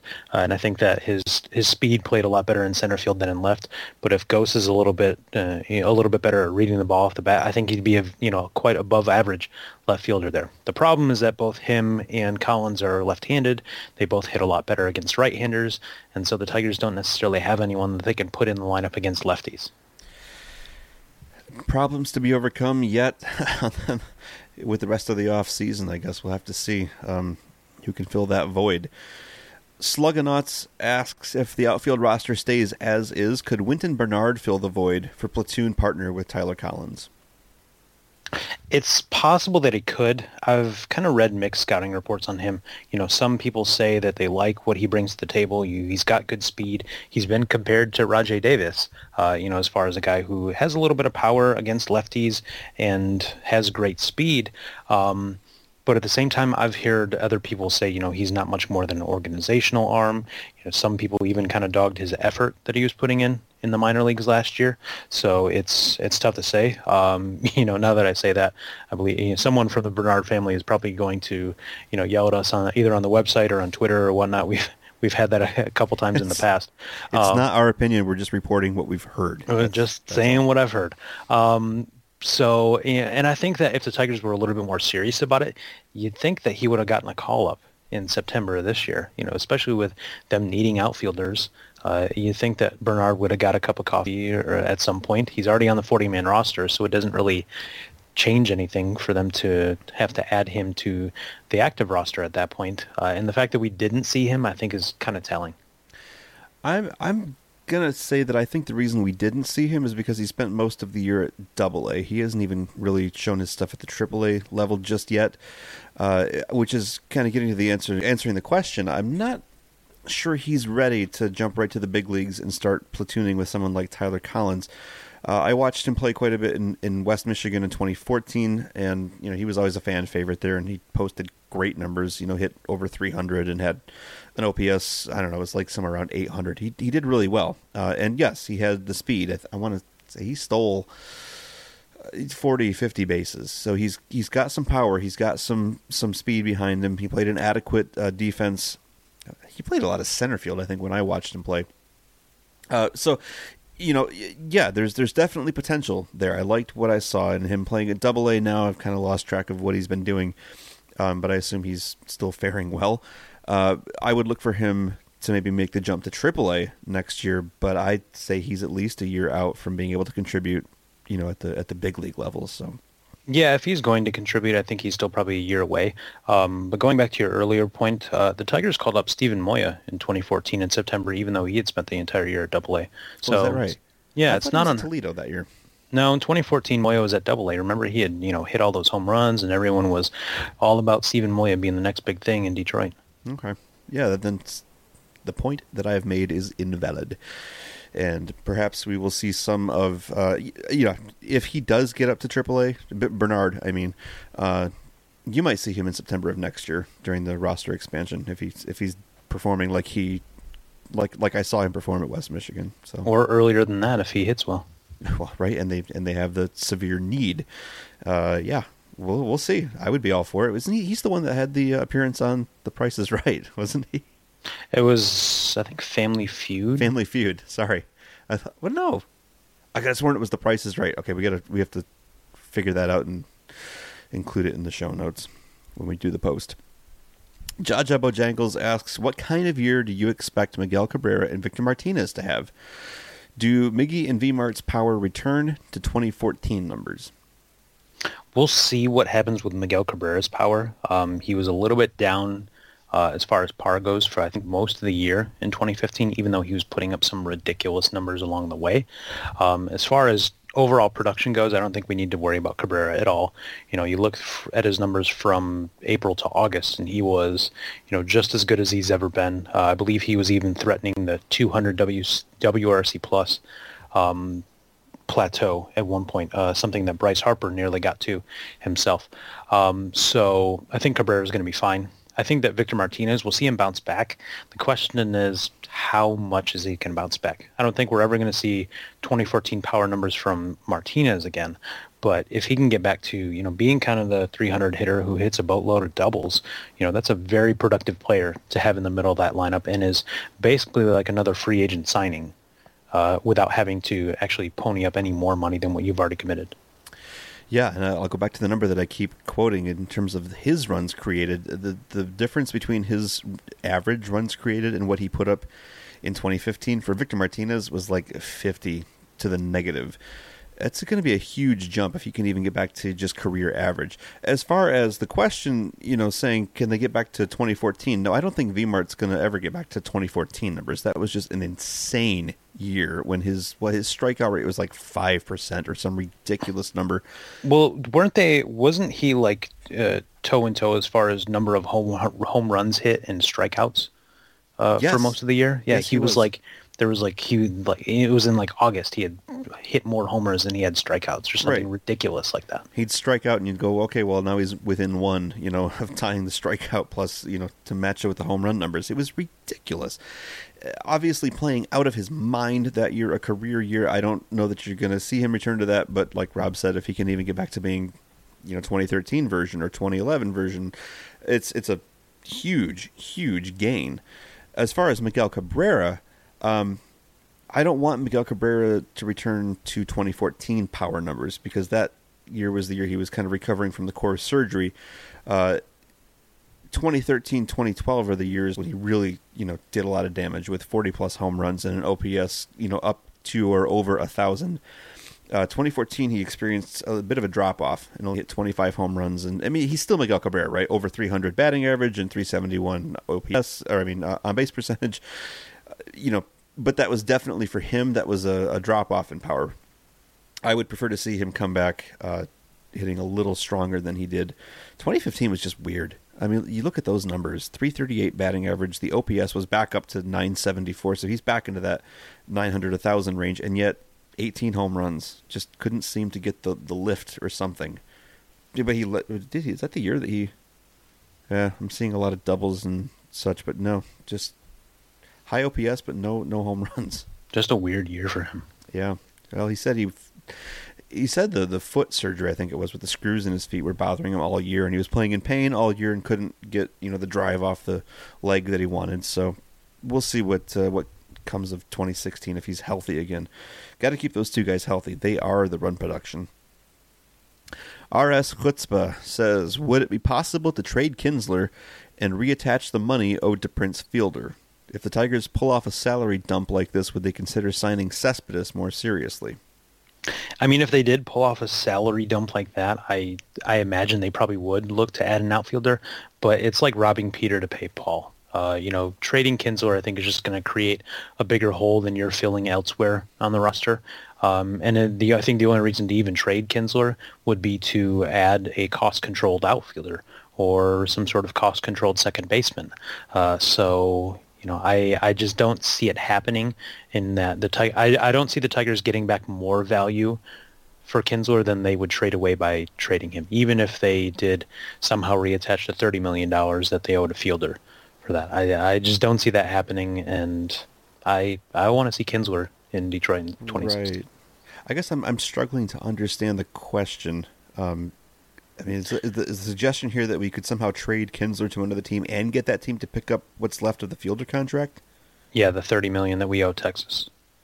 I have a hard time seeing any team being willing to do that. Being, yeah, we'll take on Kinsler and his salary, plus we'll go ahead and take on this this phantom salary for a guy who's even, I guess Texas is reportedly if you're- trying to get him off. The If you're doing if you're doing that, then you're basically trading Kinsler for nothing. Yeah, that's a. I I just don't see. I mean, the question was, is it possible? I guess anything's possible. Is it likely? I don't see a team being willing to do that. And Is it smart? Probably not. No, no. When you've got one of the best, you know, second baseman in the American League, if not in baseball, you yeah, Kinsler needs to stick around. Uh, we've seen already, you know, that the, the Tigers have a very, or Al Avila especially, is a very, very uh, complex puzzle to solve in trying to fill out this roster with a limited amount of money and resources in terms of prospects, and he's doing an admirable job of it. I just don't see him then blowing a huge hole in that at second base and having to figure out how to put those pieces back together. Aurelio fan says, "Should I be worried that the Tigers have not pounced on a JD Martinez extension?" No, I wouldn't be too worried about that yet. Uh, there are a lot of different reasons for this. Um, for one, you know, signing Martinez to an extension will raise his luxury tax uh, hit. I guess if you want to say that, uh, what the Tigers have done with the in the past with guys like Miguel Cabrera and Justin Verlander, they've signed them to that one-year deal that they always do to avoid arbitration, and then they extended him beyond that uh, so that the extension doesn't kick in until the following year. Um, I believe I read something earlier this week that the Tigers were still kind of working on exploring uh, an extension for Martinez, and will you know give him some sort of offer before the start of the year. Um, you know, I'm not not necessarily worried that they haven't done that yet.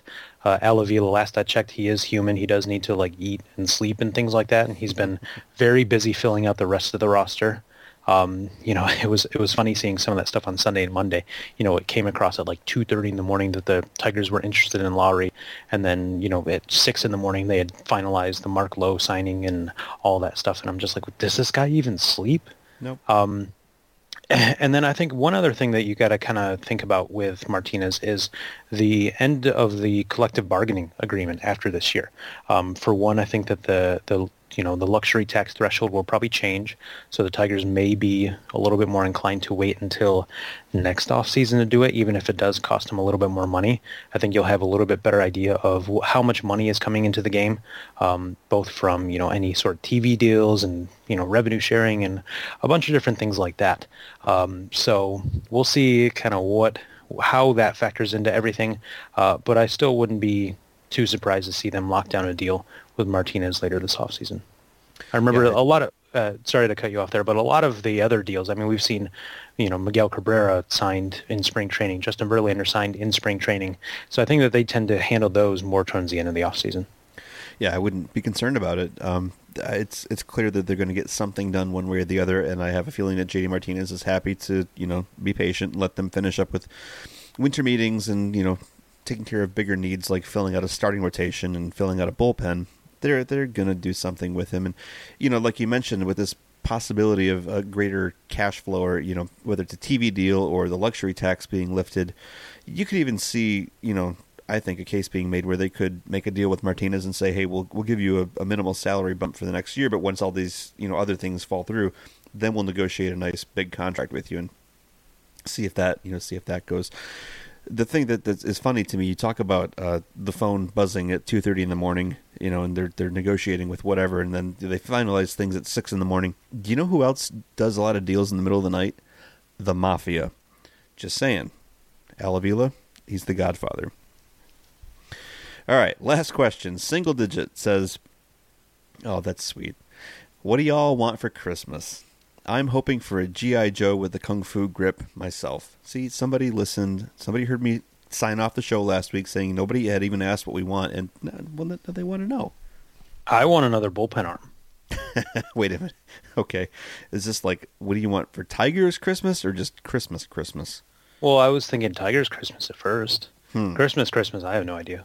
Right? It's like two, three weeks away, and I still haven't made out a list. It's And- so different now, like being an adult versus being a kid. Yeah. I remember, like as a kid, my Christmas list was a mile long. You know, it was like longer than the Colorado Rockies needs for good players. Um, oh zing. was, uh, you know, and and now I'm like, well, I don't know, maybe like a movie would be nice. Right? No, people ask, you know, my parents, my in-laws, you know, what, what, what do you want for Christmas? I'm like, I'm an adult, see? So when I need something or want something, I go buy it. So when December rolls around, I, I don't know. I don't need more crap in the house. Give me a six-pack of beer. I like a good craft beer. You know what I want? I'm interested in reading that new book that's coming out in February, The Cardinal Way. I you know what? You know what I just saw. To go off on a tangent here, uh, I believe I just saw on Twitter that the Tigers are going to release a book called The Tiger Way. Uh, maybe not, uh, you know, to the public, but to their their minor leagues and things like that. No we have kidding. officially we uh, we have a way now. Well, that's good. I leave it Is that, to uh, is that good or bad? Well, I mean, I'm going to leave it to other wittier people to describe what that way is. I mean, Overpaying for closers, yeah, not not, fixing the rest of the bullpen. not having a bullpen that's worth two. Yeah, what's the Tiger way? I Are we know. still? Is our Tiger Way still having no defense in the outfield whatsoever?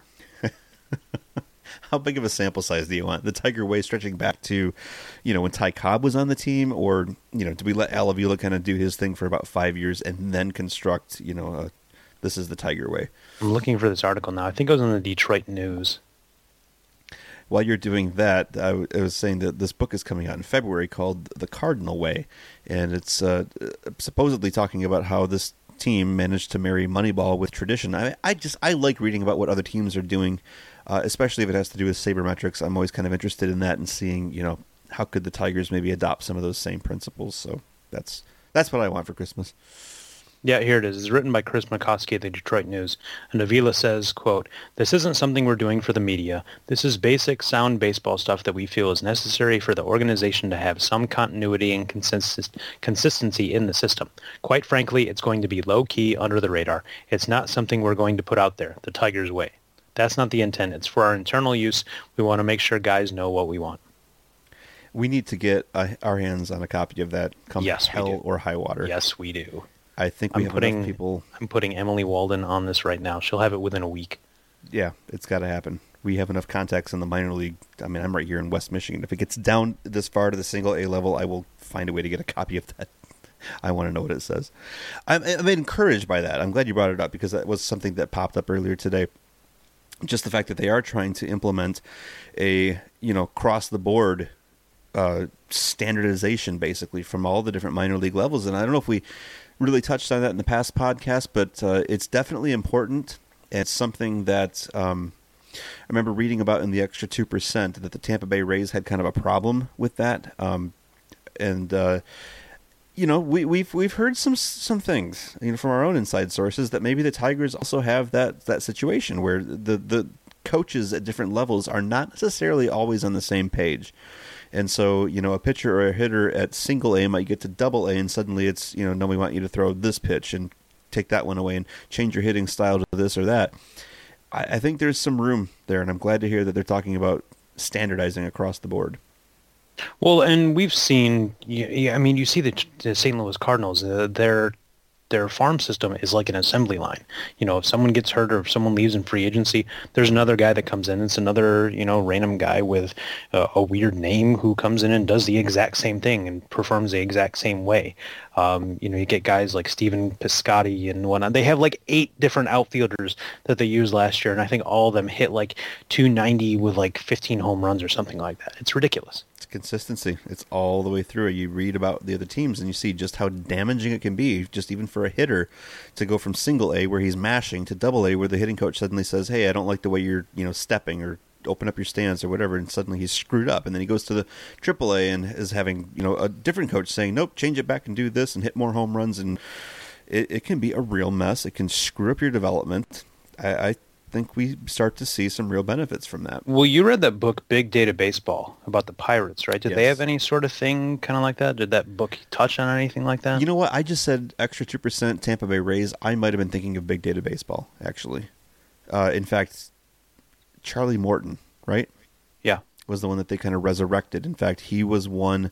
Yes, that now that I'm talking it through, he was one in particular that said as he went up through the different levels, and I don't think it was necessarily with the Pirates at the time, but the levels that he did go through, his pitching coaches at each level were telling him to change. You know, we want you to throw these kinds of pitches and go for contact, and then the next level it's no, we want more strikeouts, go for more fastballs, and it really jacked him up until he got in touch with Ray Searage, who said, "Dude, do what's comfortable, do what's natural, and we'll work with that." And suddenly he became awesome.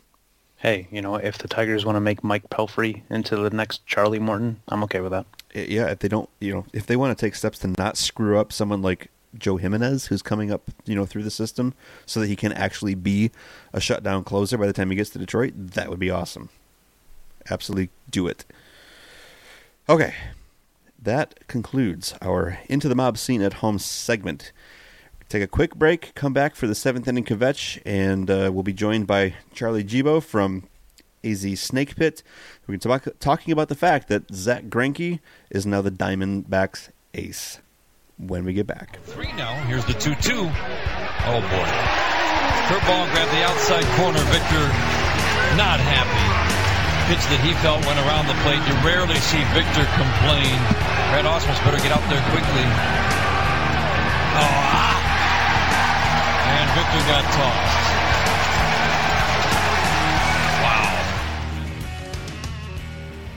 And welcome back from the break. Let's start winding down here with our seventh inning kvetch segment.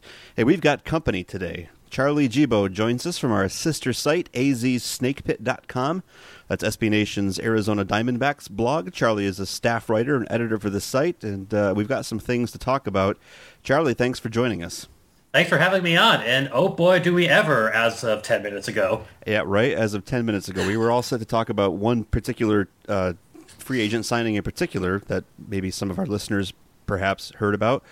But yeah, there's uh, uh, breaking news all the time. This is the uh, hazard of the job when you try to record a podcast while the winter meetings are actually taking place. So lots of fun stuff to talk about. Let's get down to it. Um, full disclosure, though, Charlie, I have to admit, on last week's show, Rob and I were talking about uh, the offer that the Diamondbacks had made to Johnny Cueto. And the fact that he had turned down that offer and so on and so forth. And we got into a little discussion about why he might have uh, turned them down. Was it the money? And uh, we ended up deciding it's because he actually wanted to pitch for a Major League Baseball team. So, yeah, we uh, we got to clowning around on the Diamondbacks a little bit there, and boy, am I wearing the egg on my face this week. Hey, I said Phoenix was nice. Well, you did say that. Uh, I think I might... I, full disclosure, full disclosure, I don't live in Phoenix, so so you can clown on Phoenix all you want then. Yeah. I felt a little bit better that when I uh, mentioned to my wife about the Zack Greinke uh, signing going down, that she said, "Who are the Diamondbacks?" Now she's a baseball fan for the most part, okay, and not necessarily, you know. They they've won a World Series within her lifetime. Right. This is true. This is true. They, oh, it's yeah, it's bad, right? Like they've won one more recently than we have. Rob, but stop. you've you've but you've been to two more. I don't know how the exchange rate goes, so I don't know. It depends on who you ask. It really does. So yeah. Yeah, so after all of that clowning around and ha ha ha, they couldn't get Johnny Cueto. What happens this week? They end up landing like the number one sought after free agent starting pitcher on the market after maybe David Price was, you know, went off the market to the Boston Red Sox. Who's left? It's Zack Greinke and uh, well, Charlie... hold on, hold on. Let's let's go ahead and talk about this trade right now. Live podcasting here. This is the winter meetings. yes, we're going live with this. Let's go ahead and talk about the trade that just happened. All right, let's do that. Um. So, Charlie, yeah. Um, I still need to process it a little bit. Um, well, just just for the people that are listening, let's kind of break this down in terms of what it is. It's the the uh, and I'm still trying to figure out all the pieces of. All this. right, let's go here. So the Diamondbacks just traded for starting pitcher Shelby Miller from the Atlanta Braves. They sent back, uh, if I'm reading this right, Ender Inciarte, who's an outfielder, Aaron Blair, a pitching prospect, and Dansby Swanson, a shortstop that was the number one overall pick in last year's draft. I got that right? Yes, and with, with some sort of minor leaguer coming back to Arizona as well. Yeah, um, I will say to be somewhat neutral, it is a sign that they're sort of win now with the Greinke thing and out and that trade that shows that 2016 slash 2017 is definitely the hey we're going to try to win a World Series now and uh, I don't know. Like I said, it still takes out of the process. But if it was Miller for those first two names you listed, I would have been like, yeah, but you know, okay with it. It's Swanson there that's like, ooh boy, because that's two years in a row within the last god six months or so that the Diamondbacks' first round pick has gone to Atlanta with uh, the uh, Touki Toussaint slash Bronson Arroyo salary jettison. Uh, now, what did what did they get back for for Toussaint and Arroyo last year? Uh, Phil Gosselin. That's about it because that was a salary dump with a ooh look at the shiny thing with the salary dump. Uh, so Phil Gosselin, who's a uh, utility guy, he's probably he's probably going to be on the team in 2016 on the 25 on opening day, but more as a backup second baseman, shortstop, third baseman, probably not a starter unless someone gets hurt. But that's other than not having Bronson Arroyo around anymore, that's pretty much all they got. So it's interesting to hear you say that you feel like the Diamondbacks are going for it uh, in 2016 slash 2017. That certainly seems to be the case with the moves that they're making. Uh, and it, I'm looking back over the last five years and going, okay, why why were they not on the radar? And it's because they've had a couple years of under 500 ball and, and, a couple years of just 500 ball before that. So they were just sort of there in the baseball cosmos, not really doing a whole lot. They did clinch the division in 2011, but then did an early exit in the ALDS. Now, here's the goofy thing about it, Charlie. I, I, like to put some money on the horses, so to speak, every now and then. And here I am on one of the Vegas sites a couple days back, and uh, prior to the Greinke signing, and noticing that the Diamondbacks are listed at 75 to one odds to win the World Series. And I'm thinking, yeah, ten dollars, why not? That wins me 750 bucks if they somehow pull it out. Then the Greinke trade goes down, and it literally within five to ten minutes, with my hands on the keyboard ready to drop that $10 bet, the odds shift. The bet is invalid, they have moved to 40 to 1 odds just based on the Greinke signing alone. How how far do you want to push those odds now with Shelby Miller as part of this question? I think it trending that way makes sense because obviously Zack Greinke is a big name. And I think with the Diamondbacks specifically, if you looked at the 2015 team, that lineup as constructed, probably one of the better ones in the National League. So you could probably leave that lineup alone, you know, if you had the same performance of the 2015 Diamondbacks in, in the position player sense in the 2016 Diamondbacks, then add Greinke, then add Miller. You have a team that has a very good shot of making the playoffs and possibly winning the division, depending on what LA and San Francisco do for the rest of the offseason. Uh, but yeah, the 2015 Diamondbacks, you know, they had Paul Goldschmidt, second in MVP voting, probably the best first baseman in the National League. Uh, AJ Pollock, uh, you know, one of the few guys drafted in the same year as Mike Trout that the team didn't really regret it. He had a really breakout season, so if he maintains that, or maybe only regresses a little, he's strong. Uh, corner outfielders were fine. Uh, David Peralta is probably pretty solid. They traded away Inciarte, but they do have a sort of ready-made replacement in uh, the 80 named uh, Socrates Brito uh, to be a sort of uh, all outfielders uh, speed leadoff kind of guy. Um, yeah, I mean the line, um, the middle infielders are kind of hitting, but Nick Ahmed, who was acquired from the Braves in the Justin Upton deal in 2012, 13, I forget what it was. Um, he's a very, very good defensive shortstop. Second base is a bit of a question mark. Aaron Hill's getting up there in age. He's probably not long for the Diamondbacks if they could find a way to jazz jettison a salary. Chris Owings was the star last year, and he disappointed. Though I personally wouldn't give up on him yet because he had very, very good numbers in the minors. But uh, he just did not do well last year. Um, catching, they, you know, got a uh, random shot when they got Wellington Castillo for the Mariners last year in the trade that sent Mark Trumbo over there who just hit the daylights out of the ball when he got the Phoenix. Now, again, can you expect that in 2016? Probably not to the same, you know, level. But if he's even a little, you know, if he only regresses a little, that's still probably above average catching, at least offensively. So yeah, the lineup as constructed is, you know, pretty damn good. I think they were second in the National League in runs last year. Yeah, but, were, that was kind of a surprise to look back at the at the record and see they even though they finished under 500, their Pythagorean uh, expectation set them at uh, should have been above. Uh, 500, and that's because they scored 720 runs. Now, to put that in context for our listeners, the, the World Championship, uh, Championship Kansas City Royals only scored 724 runs. That's enough runs to get you into contention. The problem was on the run prevention side, where they allowed 713, I think. It was a run differential of like seven. Um, so clearly the problem is not on the run scoring side. The problem is on preventing runs. Is that more of a pitching problem or a defense problem or a little bit of both? I was. It's pr- almost exclusively a pitching problem because mm. they were also pretty good defensively last year, and you know you shouldn't give much, too much credence to the Gold Gloves, but they had two Gold Glove winners in Goldschmidt and Pollock. And I, I mentioned Nick Ahmed. He's very, very good defensively at shortstop. And yeah, they pretty much all above average defenders, more or less, except for maybe catcher, but you could kind of live with that if everything else is good. But yeah, it's just the rotation last year, at the start of last year, was just kind of ooh because they had traded away Wade Miley.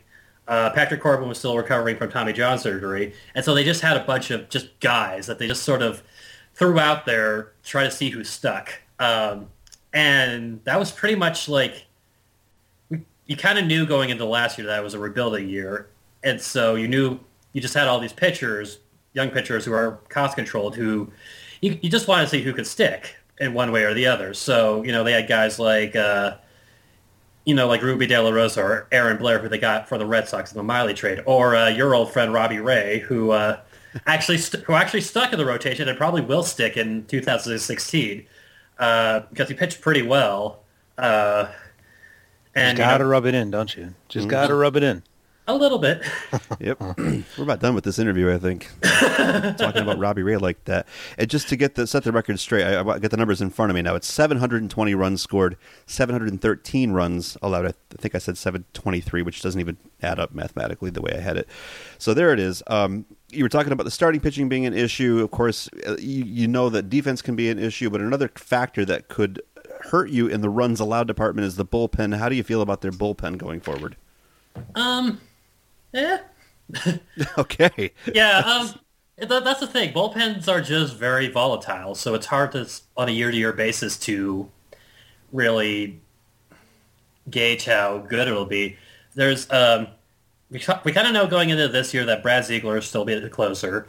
Um, he's pretty effective in that role. That's fine. Even though he's kind of more suited to be a you know guy you throw in when there's when you need a double play against a right-hander kind of guy, but he's done a lot better against lefties for you know like a side arming submarining kind of pitcher than normally would. I don't know how much that'll last or whatever, but beyond that, again, it's kind of a mishmash of guys. And I think another sort of priority of this offseason, something you can kind of do on the cheap is is uh, you know stock up a bullpen depth. You know, just cheap arms that you can maybe throw out. You don't need to like go trade for or sign some superstar reliever. You just need sort of more decent arms so that you know so, there are some guys who might be on the roster to start the season. It could be in the minors, and you know if something happens, injuries, and effectiveness, you can bring those guys in. I, yeah, I think it's just finding more depth. It wasn't a bad group last year, but they did throw a lot of innings. I think the most in the majors because the starting rotation had trouble getting deep into games because they were all fairly young, somewhat ineffective, that sort of thing. So the Diamondbacks bullpen did a lot last year, and they did fairly okay, but just depth would be probably the biggest thing there.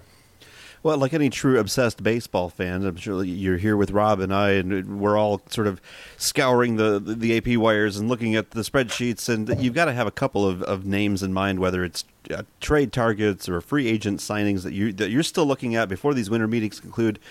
Give me like the top two or three that you're thinking really want to see the Diamondbacks get that guy. Hmm. Well, already got one of them. Uh, yeah. but um, I think this is getting hostile, Rob. I don't know. I, yeah, that, that didn't mean, that didn't mean to come off as a as a kind of uh, naughty. I apologize. Uh, but but honestly, I saw the picture. I saw the picture of you on Twitter with the middle finger up. So don't even. well, there's a story behind that. I, well, but um, we're, we're here. But, Tell us all about it. Well, as far as like, well, when the Greinke rumors uh, first hit, the general outside of Arizona baseball zeitgeist was like, "Ha ha, the Diamondbacks think they're people. Look at them." And so my response was just basically like, "Well, you." We would never think of talking like that here yeah. on the podcast. and then and then when it and then when it hit, they not only it's like, "Oh god, the Diamondbacks hit like their main free agent target, which was like you know an elite starting pitcher." It was like, "Ha ha, you people have egg on your face." But uh, I would say top three targets trade free agent. Um, honestly, it was like, like I said, Greg is already there, and it was like a starting pitcher you could slot in at the top of the rotation. You know, Greinke, maybe if it was Cueto, if he had accepted the offer, that sort of thing. Uh, second would have been another starting pitcher, which they got Shelby Miller. Now, again, in the short term, that makes the rotation better. Now, the long term is like, like I said, better do something within the next two or three years. Uh, third target, probably a middle infielder, second baseman of some sort, if only maybe for depth or to replace Owing slash Hill slash whoever. But again, I, th- I, think if they don't go the rest of the offseason without getting anyone like that, I think they'll be fine. It would be sort of a luxury. Um, maybe a backup. Well, this is a fourth one, but I don't care. Haha. Uh, a fourth one would maybe be like a backup catcher who's more defensive minded. They did trade for Hmm, I have to look him up again. Chris Herrmann from the Twins, who might be better defensively. I don't know, but oh, like a backup catcher who's more defensive minded because Wellington Castillo is purely offense. You know, not great defensively, not a good pitch framer, but again, his offense, if he keeps it up to 2015 levels, is more than enough to sort of justify him as a main option there. Okay, so those are the, maybe the top three or four that you'd like to see.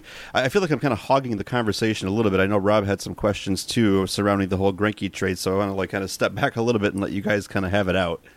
yeah, let's go ahead and kind of talk about the uh, so, you know the Greinke signing a little bit. Um, first question for you: Was the Greinke did Zack Greinke sign because of the new uniforms? it obviously didn't hurt.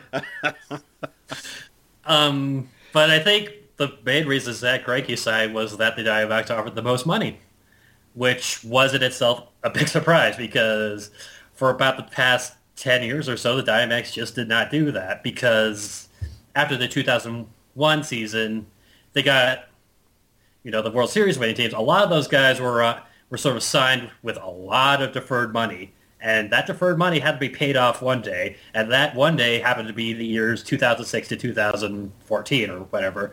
Like seriously, there was a running there was a running joke around Diamondback circles that, uh, like, they're still paying they're still going to be paying Bernard Gilkey, who was barely on the 1999 team up until you know the heat death of the universe. so so they sort of built that World Series winning team through that, and you know when Jerry Colangelo sold the team to the current ownership group they sort of had to adopt some financial prudence that way.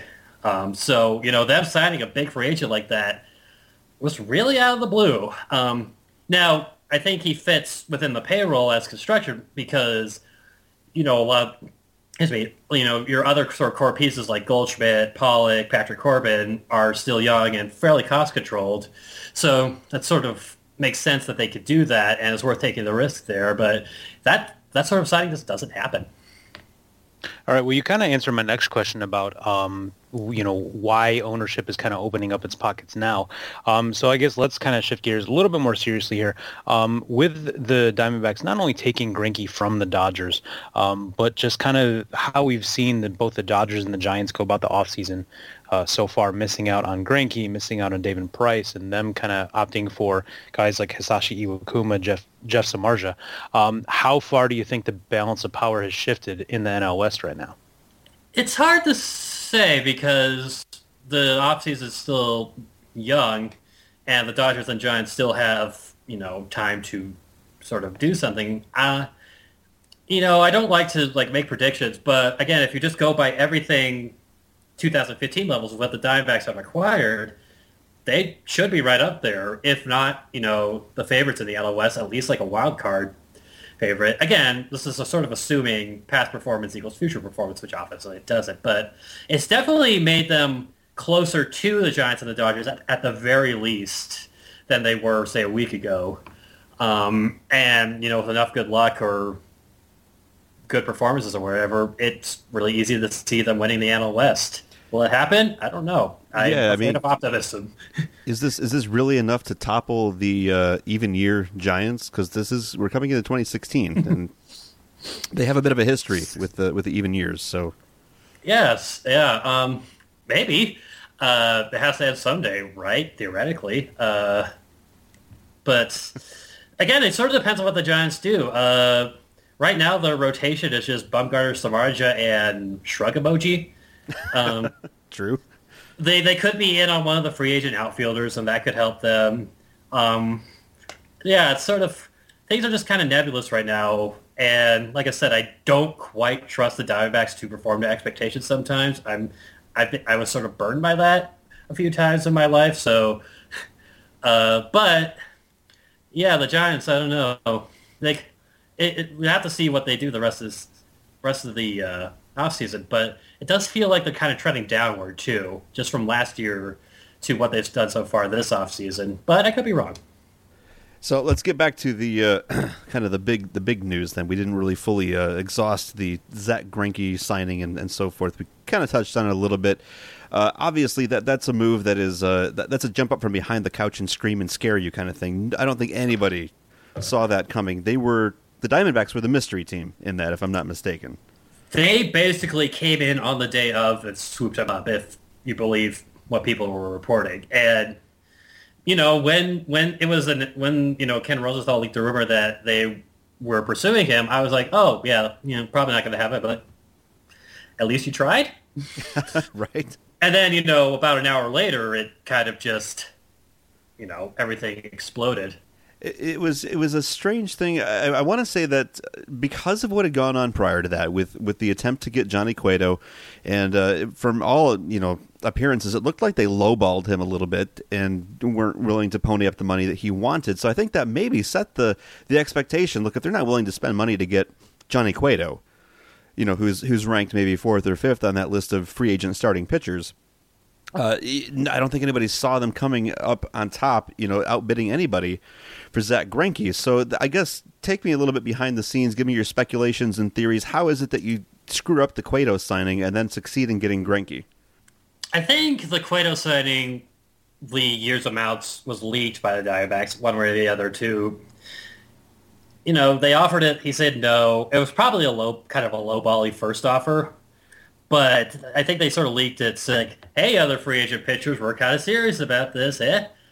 And I guess, you know, their internal evaluation-wise, they figured Greinke was worth more than Cueto, and I would agree with that, as I'm sure you guys might or might not. I don't know. You live your own lives. Uh, but, but yeah, I think the Cueto thing was leaked just to sort of show to the outside baseball world that they were serious about signing another starting pitcher, which – everyone had every reason to be because starting pitching was basically the weak point of the team last year, and so them going for one of the elite starting pitchers only made sense. You know, for but again, from what I kind of talked about before, that just wasn't something the Diamondbacks did in the past. So it was easy just to sort of like dismiss it. But yeah, but I was surprised at the dollar amount too for Greinke just from what they offered Cueto. But uh, it all worked out, maybe well, I guess that remains to be seen. And you exactly. talk about whether or not Rob and I feel that that's you know who's worth more, Cueto or, or Greinke, and I'm kind of looking at that and going, well, who's the bigger risk? You got Johnny Cueto, who maybe has some health issues, some arm issues, possibly, maybe under the surface that that are going to leap up and, and take him by surprise. But then you've got Zack Greinke in this contract that's going to pay him till he's like 56 years old. Which is the bigger risk? Well, obviously the Greinke because it's uh, longer years for a pitcher on the wrong side of 30. But the team, for what it's worth, um, I have no idea if this will pan out. The team seems to think that the way he pitches will age well, which is obviously why they were willing to add on that sixth year, and like the Dodgers and Giants weren't, which was, basically the difference in him signing with the Diamondbacks rather than anyone else. But uh, yeah, it's definitely the more. I mean, obviously, the more years longer contract is the bigger risk, but and it is a big risk, you know, after you know a certain amount of time. But you know, all these big free agent signings nowadays are they're sort of done with the understanding. It's like, okay, within the first X years, we better win something because the last whatever years are going to suck. Just a, it raises an interesting question, uh, namely, how how how uh, long do you think the window is open? I would definitely say 2016 and 2017 are win now years, especially after, um, especially after you know just acquiring Shel- Shelby Miller. Uh, basically, at the I'm checking to see how much how long Paul Goldschmidt signed through because then I'll tell that, will give you my answer. Uh, I, he's signed through 2018, so that's the window. okay. Well, I mean, it's you got one, two, three. It's it's a it's a wide enough window, I think, and you got yeah. off to a great start with it. Um, before we wrap this up, Rob, did you have any other final questions for Charlie? I guess my my big question here is, uh, you know, which of the eight new Diamondbacks uniforms are you going to spring for? Which one's your favorite? God, um... they're so interesting to me. It's like they're like the Oregon Ducks of baseball now. I hope they play as well. Um, that's all I could say. Um, I don't know.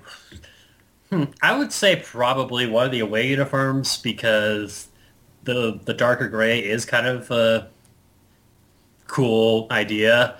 The all the all the other uniforms are kind of like, eh, but at the same time, I figure I'm going to be watching them, you know, m- m- more than half my weeknights, you know, coming this coming this summer. So I'm going to get used to them. It'll be fine. Um, I yeah, probably one of the away uniforms. Maybe the one without the weird, uh, the sort of tealy one without, but without the weird snake pattern on the shoulders. That's kind of weird. It, but like I said, uh, it's uh, it's definitely bold and different. They could have easily just done some like faux retro thing which which would have you know probably made baseball purists happy, but it would have.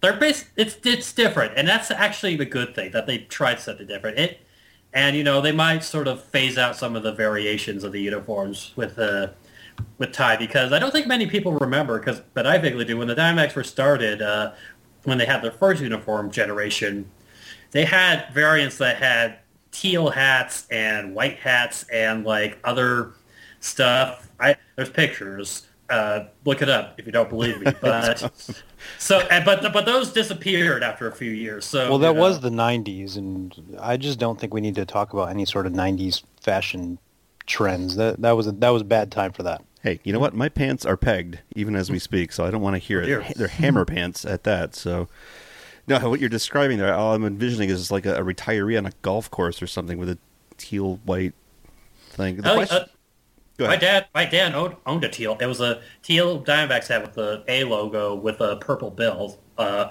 and they wore them for like two games in 1998. I distinctly remember this. that's that's bold. That is a bold fashion strategy right there. The question I think is, Rob, which of those uh, uniforms are you going to spring for? All eight, obviously. Right? I mean, 'cause- That'll I mean, how awesome is it to walk around in either Washington D.C. or, in my case, you know, in West Michigan with a Diamondbacks uniform? People go, "What the hell are you?" you'll stand out among the crowd. I will get fewer comments than when I wear my Tigers, you know, jersey, especially if they're performing poorly, because then people want to just talk. Then they want to like, you know, I don't know, buy you a beer and drown their sorrows with you. Do they do they sort of put your hand their hand on your shoulder and that sort of like I want I really need to talk to you about this sort of way? No, I have last year in particular. I, I would go anywhere in town, to a bar, to a gas station. Didn't matter if I had my Tigers, you know, jerseys or jerseys or whatever. Somebody would always say, you know, you know they suck this year. Like, yeah, thank you. I, I didn't know. Really? I didn't was- know that. Couldn't smell it all the way from Detroit here in the West Side. All right. Well, Charlie, we want to thank you for stopping by. Uh, Charlie Gibo of azsnakepit.com. That's SB Nation's Arizona Diamondbacks blog. Charlie, where else can uh, our listeners find your stuff online? Um, my Twitter handle, handle, handle, English is hard. Uh, I'll blame it on uh, the shock of the Shelby Miller trade. Uh, my, my Twitter handle is at Clefo Ain't a Crime. That's uh, C-L-E-F-O Ain't a Crime. Uh, you could just look up Charlie Gibo. I'd explain the story behind that Twitter handle, but nah. It's basically no, no, no, no. We've got to explain. Clefo ain't a crime. Who? What is Clefo? that that that is what was is my uh, sort of uh, username when I first joined, you know, SB sites or whatever. I can't. I honestly don't remember the genesis of that name. It was just a bunch of letters that sounded cool together. And then like I had this before I was a writer, you know, in like game threads and stuff. I this I guess this helped me become a writer there. I would do this thing where I just sort of like when something amazing or like weird or something bad happened to Troy Tulowitzki specifically, I would just type these random like all caps rants that just got into weird surreal stuff. Because I don't know, I was in my early twenties then. It's it's a weird time, but but that just sort of became known as clefoing. And then like someone was like, "Hey, stop that!" And then someone was like, "Nick, clefoing ain't a crime." Now that doesn't fit as a uh, as a Twitter handle, but take out the ing and it does. But uh, yeah, um, So there it is on Twitter at Clefo ain't a crime. correct. Okay. Anywhere else we can find you? Um, I live in central Tucson, Arizona, so if you see me on the street, you can say hi. Um, I, I don't know. I that's basically for baseball stuff. That's basically my uh, general best place to find me for stuff because like my other social media accounts are just basically job or random thought related. So All right. And you're obviously you said you mentioned that you're on the uh, Diamondbacks podcast too. What's that called? Uh, it's called Infield Chatter. We're uh, on hiatus now because it's the off season, and we all and the three of us who host it, myself, Devin Jessup, and Timothy Jeffcoat, who are also writers for the Snake Pit. We have better things to do during the winter, mostly. Um, It's harsh. That's harsh, man. that's a that's a lie. That's, a lie. We don't. We, we're just harsh. that, we're just lazy. But um, yeah, uh, it's called Infield Chatter. Um, not on iTunes because someone who may or may not be listening to this when I post it later should have been should have done that by now. But um, You know who you are. Yes, but uh, you can find it uh, if you just go to AZ Snake Pit, look up Infield Chatter. There's a whole, S- you know, one of those uh, super groups for that. You can look up episodes. It's sort of a less, I would say, statistically analysis and more weird stuff slash random tangents about Arby's related. Okay. Uh, we're all about the Arby's related podcasts around here, so that's uh, Charlie Jibo from azsnakepit.com, also on Twitter at Clefo Ain't a Crime.